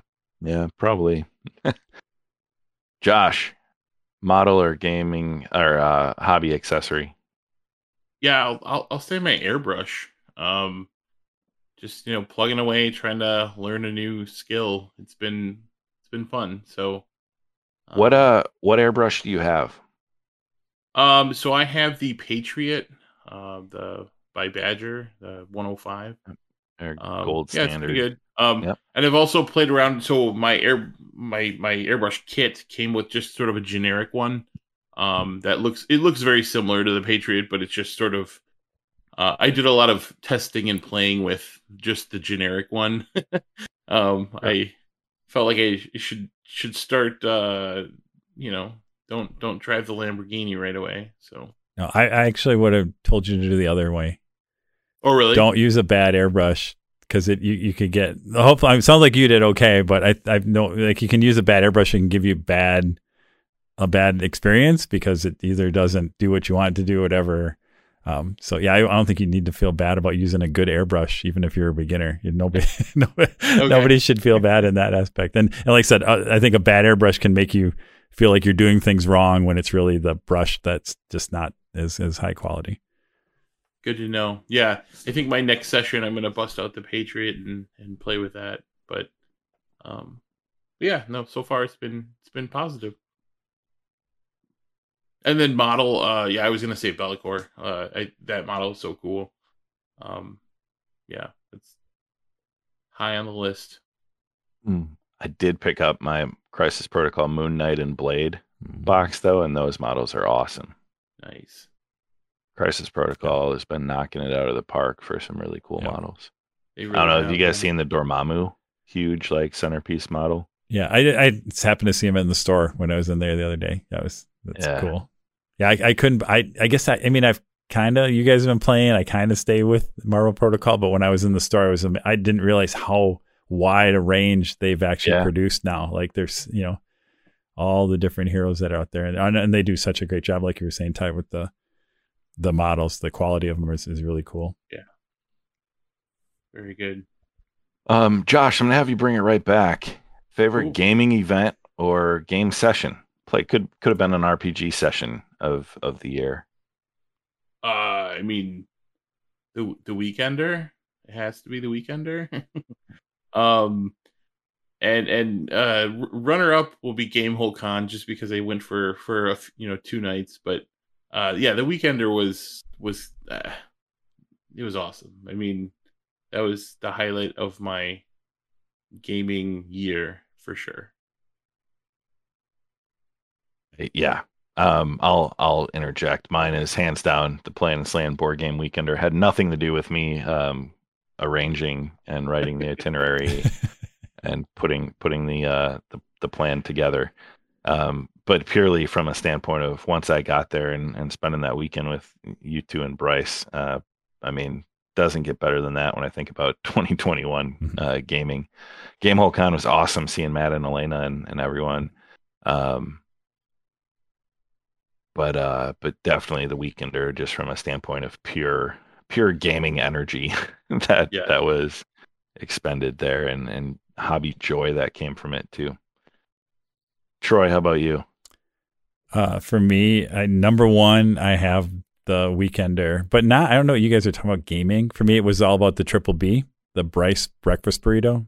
That was that was my highlight right there. Yeah, that was a 10 of 10. I don't care what Ben says yeah, about the store-bought tortillas.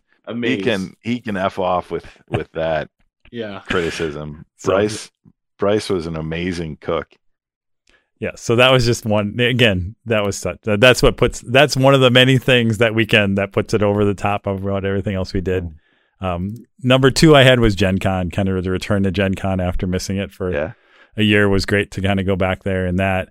Um, and then my honorable mention is Game Hole Con. It was fun to see people, you know, Matt and Elena we hadn't seen in a while and people that I don't see every once in a while and new people that I met. It was great just uh, to hang out and, and that, yeah. and all that was kind of the, whatever we want to call it, the offsite. Yeah. The offsite activities at Game Hole Con were a lot of At fun. the lake house, yeah. Yep. Which the Game Hole Con house for next year has already been booked uh, by Elena, um, kind of on the west side of campus, uh, out past Camp Randall. So, um, already a venue has been has been booked Okay. for uh, Game Hole Con 22. Awesome. Excellent. And I, I'm making a commitment now to you, Troy, that I'm going to Gen Con with you this year because Gen Con is requiring vaccine and mask. And I they did hear made that announcement. Um, Yes. So I will uh, make that commitment now to attend Gen Yeah. Con in 22. It, it'll be, uh, whatever. It'll be safer than going to your grocery store probably. So Yeah. Definitely safer than Walmart. Holy Yeah. cow. Um, all right. Gaming events, play sessions. This one is almost impossible, but let's give it a, a try. Uh, books. And this is really your favorite read. Obviously, doesn't have to be a book released in 2021, but the favorite book that you read or or listened to this year. Josh, I'll let you kick it off. yeah, uh, jumping into Joe Abercrombie's uh, awesome world, the the blade itself was, uh, I really enjoyed it. Um, I'm really glad you guys kind of poked me into, hey, you should really read these, because yeah, I'm I'm I'm really digging it. So, um, yeah, that I'll say the blade itself for sure. Awesome. Troy, favorite read. So as I went through my uh, reading challenge of 2021, I did not make my goal. I think I had my goal of like 30 ish, um, and I'm gonna I'm in the whatever. Still time. I'm, in, I'm in the mid. I'm in the low 20s, and if I do some creative accounting, I can maybe get to the mid 20 mid 20s. Um, but I'm I was really happy though with everything I read. I was really happy that um, I went through and and went through like what are my favorite what's the thing, and I ended up picking Hail Mary. Um, the uh sure who's sorry who's the author i'm it's blank, i'm blanking um i should know andy Yeah. andy weir Andy Weir. uh as my as my favorite there are there are some really close ones in there other ones but uh, and it was interesting because Hail Mary also won the science fiction category in Yep. Goodreads thing, which was I was surprised because that was the only book out of, out of all the ones in there that I had read in that. Um, but I again really enjoyed that. I think it it there's a lot of different angles to that. But that was probably my favorite book of the year around that. And then I had my kind of uh, runner up is not quite reading, but listening, as like I said, is the Sandman Audible um, series. I think they're they're doing such a great job in the and again, I think as Neil Gaiman has his hand in there pretty heavily. Uh, and if you if you are a Sandman fan, or even if you're not, uh, I would recommend that. And just the production of the the audio version of that is awesome. So excellent. For me, I split it into two. I have my favorite new book, so book hmm. release mm-hmm. this year. And that was Wisdom of Crowds, Joe Abercrombie's kind of wrap up of that um, that his most recent trilogy um, just for where the story went, how it ends, um, the characters, and, and where they where they go in, in that book. Um, and then old was Gardens of the Moon, book one of the Malazan, uh, which I revisited this year, and I'm super happy because I, I think that has become one of my favorite. Um, like it, it probably moves up into my top ten, um, like books, you know, easily uh, just for the the experience of reading that book. Um, and then you know, Hail Mary was was really good. That I think was an enjoyable read. One other book that really stood out to me this year too that I enjoyed thoroughly was Killer Angels. So mm-hmm. Brian uh, Nairo had recommended that to me. That's Michael Shaara's Civil War um, kind of retelling. Um, that's a classic, you know, uh, book about the Civil War. Um, so I, I, tried to really spread out outside of fantasy and sci-fi. So I think it's relevant that I I mentioned that because the other two were fantasy. Uh, yeah. so old habits die hard, but yeah. And so I uh, guess my my hot take, Ty, because I again I wisdom of crowds. I love Abercrombie. Love that. I I the the late the, the series, the final, the last three books.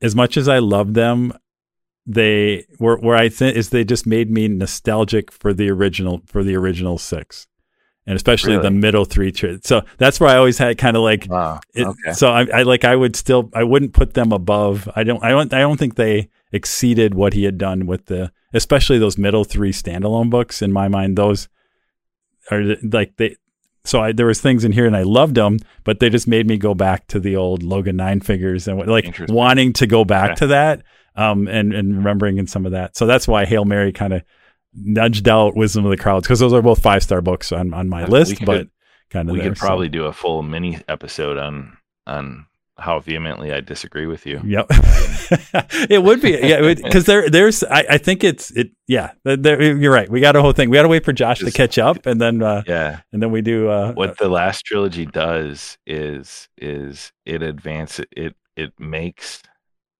the characters that you are familiar with from the first trilogy and the, the middle three it paints them in a light of they were the bygones. And i think as you look at a society advancing in technology and you know culture and everything it it it we have a tendency to to fear the future and memorialize and worship the past as as a as a civilization as as a culture you know that's kind of what we do. Historical figures are these these legends of yore when they were just regular dudes that did stuff that we now read about and we fear the future. We fear you know and and you see a lot of that in today's society as well. Um and when you read abercrombie's most recent trilogy in that light i think he tries to dispel that notion and he shows the failings of the past and he shows you know imperfections of those characters um, and paints the future as a grim potential future but real and you know and you can touch it you can see it. So that's that's what i would say that you know i, I think the trilogy does. Um, yeah. and oh and i and actually i would agree with you. I think there and no spoilers in, in any way but I, I think un, I'm always one to say sci-fi. I think does it a little bit more than fantasy does, where you know you can reflect themes of the current day in in sci-fi. Mm-hmm. I think Abercrombie does a good job of reflecting a lot of themes mm-hmm. of current day and political different things in that series. And I think for me, sometimes that hit almost a little bit too close to home, and it made me enjoy the book a little less. It mm-hmm. actually caused me anxiety and stress because I could see him mirroring, mm-hmm. in some ways, our, our, real life in that, which in yeah is in some ways you could say is escalating his writing, but for me, it just it it it kind of made the the thing. So again, yeah, we can do a whole. Uh, there's a whole. Uh, you can somebody's probably writing a dissertation on that at some point for their mm, PhD yeah. in literature, I'm sure. But if you need a reminder of how great uh, Wisdom of Crowds is, though, just read the Rikke's prophecy again and again oh, and again. Just oh, reread the prophecy oh, oh, again and again and again. Yes, and then and then we'll we'll talk. Yep. All right. So that was that was books. Let's talk. You know, we tend to watch a lot of movies and, and TV shows. Um, Josh, what were some of your favorite views for the past year? Yeah, I went back and was trying to think of some things earlier this year. Um, and Shadow and Bone was earlier this hmm. year. For some reason, I felt like it was forever long ago, and in some ways, it sort of was. Uh, but yeah, no, I really enjoyed that series. Um, uh, also, Midnight Mass, uh, that was great uh, Succession. I know we talk about it a lot, but yeah, that's a great, uh, great series on HBO. And uh, somebody wrote "boo" next to this, which is sad. Uh, but uh, I had never watched uh, the Joker from a couple years ago with Joaquin Phoenix, and I just watched it a couple weeks ago, and I I really enjoyed it. I thought it was good. I like the Joker character. Um, uh, like the the killing joke uh, from what five six years ago or whatever. No, like fifteen really years ago. That yeah, story, but, yeah, fifteen. yeah, that the whole like Joker background yeah. story I've always enjoyed for whatever reason, and so yeah, that I I I thought it was cool. So, but Ty apparently does not agree. Yes, and I will talk to you about it when we're not on air for why okay. I disagree. And I have never watched the Joker, so you can't spoil it anyway. So maybe yeah, I need to I watch it, and okay. then we can have another. Yeah, cool. A discussion. Um, yeah, no, a, a good list there, and and I get why people enjoy the Joker. I just have my own my own thoughts. Sure. Um, Troy, what about you? Uh, I see one on here that I'm, I you know, I'm gonna request that you put it outside of a paywall, and then maybe I'll I'll think about it. They're gonna get you. This is my way. I'm just slowly gonna suck you in. Um, so as I went through, I just realized I don't watch. I so much don't watch TV very much. Um, but the one, the things that would grab me and get me to sit down every week to watch were all the, were the Marvel series this year. Um, the What If Loki. I put them all here because I couldn't pick Loki, uh, Falcon and Winter Soldier, Hawkeye. Now I'm enjoying it. We we're gonna come up to the uh, the final on that soon, and just really for in their own different way. I think Marvel has done such a nice job of like they never the, none of those series were exactly what you expected when you went thought about hey what is a you know a comic book uh, superhero kind of series gonna gonna be about and they've taken each of those characters and done something a little different with them uh, and been awesome so uh, just really enjoying enjoying that stuff. And again, way back to starting with WandaVision last year around that. And then the other one, which I am working my way through, I haven't is Angels of Death. That's what Ty wants. Is the that series on Warhammer Plus, hidden behind their play wall. Uh, so good, so good, and a lot of reasons because it calls right out to to me uh, in terms of what the uh, the Blood Angels may be encountering on their on their adventures through. But um, such good voice. I mean, they have all the the the normal suspects in uh, Toby Longworth and a lot of the people that uh, I can't think of what her the the female uh, uh, narrator who does the voice acting of the the ship's mistress of the uh, the Sword of Baal uh, ship is it just and there's a and recently there's just some amazing void battle that's in there so um, and the stylish thing of that. So really enjoying Angels of Death. Um, working my way to that series is actually completed, but I still have about three episodes to go to wrap that one up. But yeah, someday I may have to bring Ty over and we just and and yeah. uh, get him get him hooked on on some of that stuff so, on that one. Yeah. So all right. So I guess I'll I'll go through my viewing. I left I left a couple off um, that I'll probably touch on, but from a movie standpoint, um, really enjoyed Luca. Uh, so that was the Disney Um, but the the sea monster boy, who when he goes ashore appears normal, but when he gets wet looks like a sea monster. Um, watched that one this year with the family. That that was really enjoyable and and just great. You know, Pixar animation and storytelling. Um, then on Netflix, this was a Netflix film, The Harder They Fall. It was a western with Idris Elba. Um, I think it's Jonathan Majors, the guy from Lovecraft Country, and it's this uh, western that takes these um, heroes of the West that were that were black and puts them all together into one story. Um, and it's this classic vengeance, but it's got this really cool modern soundtrack and just like it plays on some of the Western tropes. Um, but it's really entertaining. I thought it was really well done. Um, and then TV, I kind of noticed this after I wrote these shows down. It's like an HBO run mm-hmm. that I just can't get away from. But they were knocked it out of the park this year. The White Lotus, um, which is a phenomenal show with kind of a, a ensemble cast set at a resort in Hawaii um, where a mystery unfolds and kind of like as you, you start at the beginning knowing what's happened roughly and then it tells what happened as it goes through um, succession with you know we won't say anything more about that um, but then kate winslet was a homicide detective in a borough kind of in pennsylvania um, in Mare of Easttown uh, dealing with her own family drama and solving a, a crime of a murdered uh, teenage girl in her town.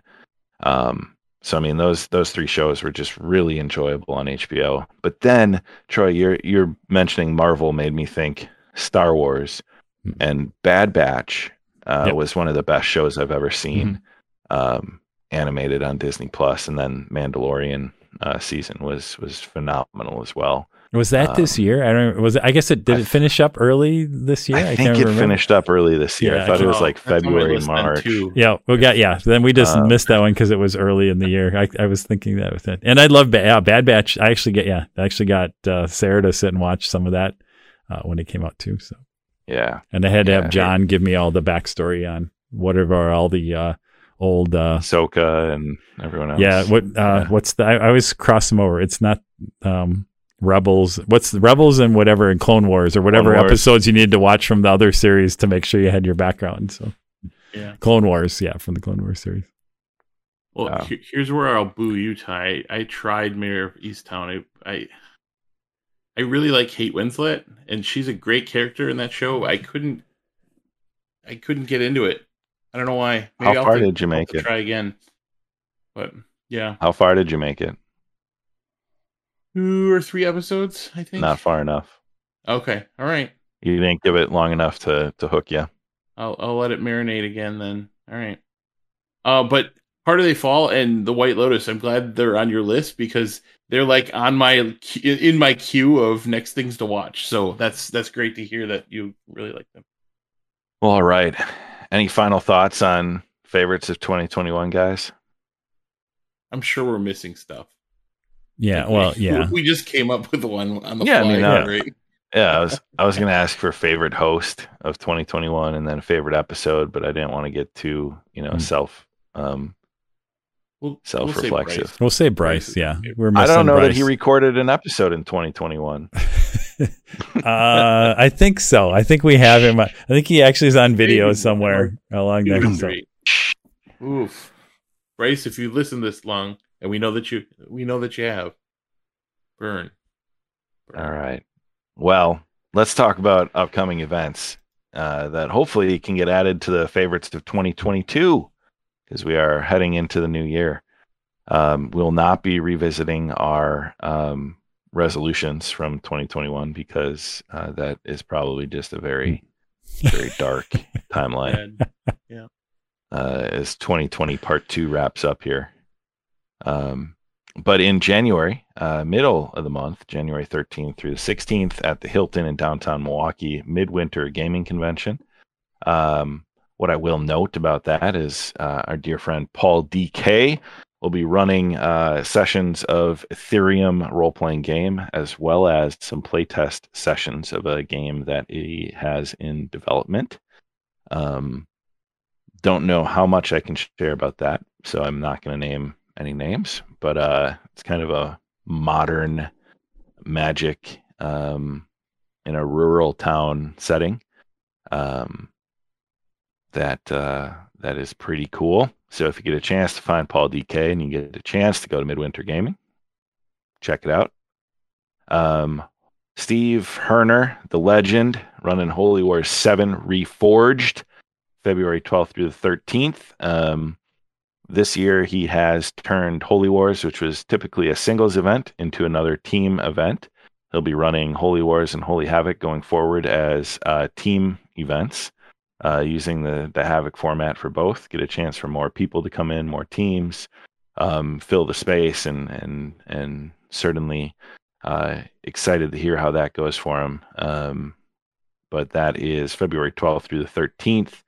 Then we've got Adepticon, March 23rd through the 27th in Schaumburg. Just recently announced that they'll be doing event registration uh, early January, I think January 11. Um, if you did not get housing like me and you feel like uh, it's going to be too crowded and, and busy, then don't go because I'm not. But I'm sure everyone else in the world will be going uh, to Adepticon at the Renaissance in Schaumburg um, in the uh, the end part of March. Troy, are you running any of your Space Hulk events or anything uh, at Adepticon? Yes, that's I am running. We're running events all the time, every day. so lots really? of Space Hulk. Yeah, we're gonna run lots of Space Hulk, and then oh wow, um, and then Zombicide Invader. Um, on uh, on Saturday, I think is what we're gonna do. But we actually gonna do, I think, four four sessions of Space Hulk. Added added a session since I'm, I'm sure that people will be uh, excited wow. to to come back. So, um, look at you being a GM hero. Um, and I know again we and I know they're trying to get uh, get help for other events. I know for the AOS events, uh, running the big tournaments and stuff down there. So uh, yeah, I, I, just happened to jump in on the latest uh, staff meeting. Um, and uh, things are cruising along. Event registration will be interesting because they're using a new system.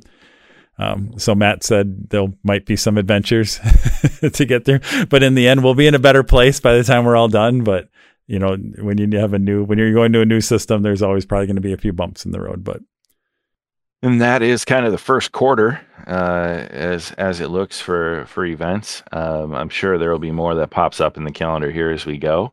Um, but for now, uh, that that's kind of what we got on the calendar. So, um, you know, check us out, uh, download, uh, listen, watch us on YouTube, like and subscribe yep. this video. Yep. I need to get used to saying that. Like and subscribe. And new Spotify just added um, reviews podcast reviews like the like we always say you know review us on oh, iTunes. Oh, awesome. Now yeah.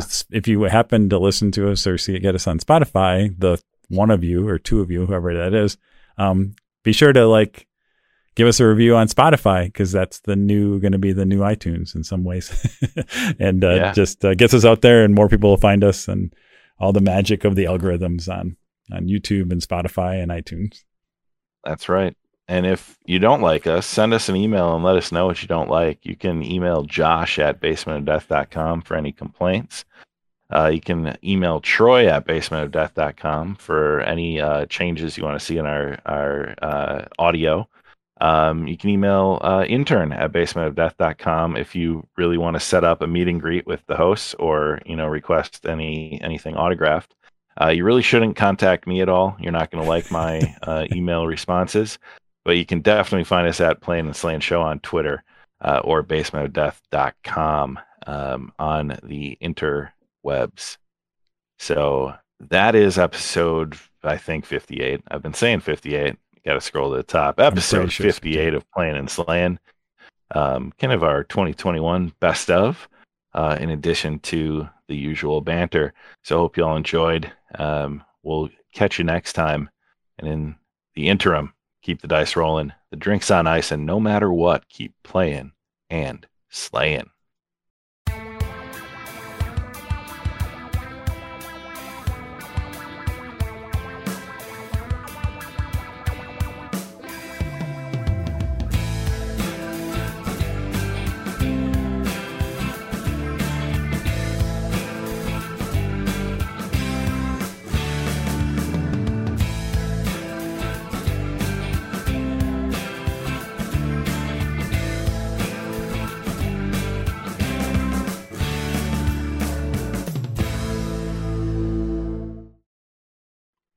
So you guys want a funny D and D story?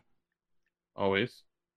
So I've been running a campaign uh, for Matt and Elena with John Scott and sometimes Bryce and sometimes Tom, set in Candlekeep. And they went to Waterdeep to investigate this like ghost that was haunting a book, and they had to find out what happened. So they went to Waterdeep where the estate was, and then they had the idea of going to talk to like the City Watch and see if the investigator was still there that like worked the case.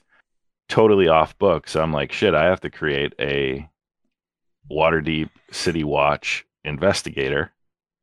Uh, so they found investigator a dwarf at the City Watch named McNulty, who was the uh, investigator of the crime five years ago. So I got to combine my two favorite things, which are Waterdeep and The Wire, into a bit of a um, an off off the book uh, encounter at the uh, at the Northward precinct of the Waterdeep City Watch.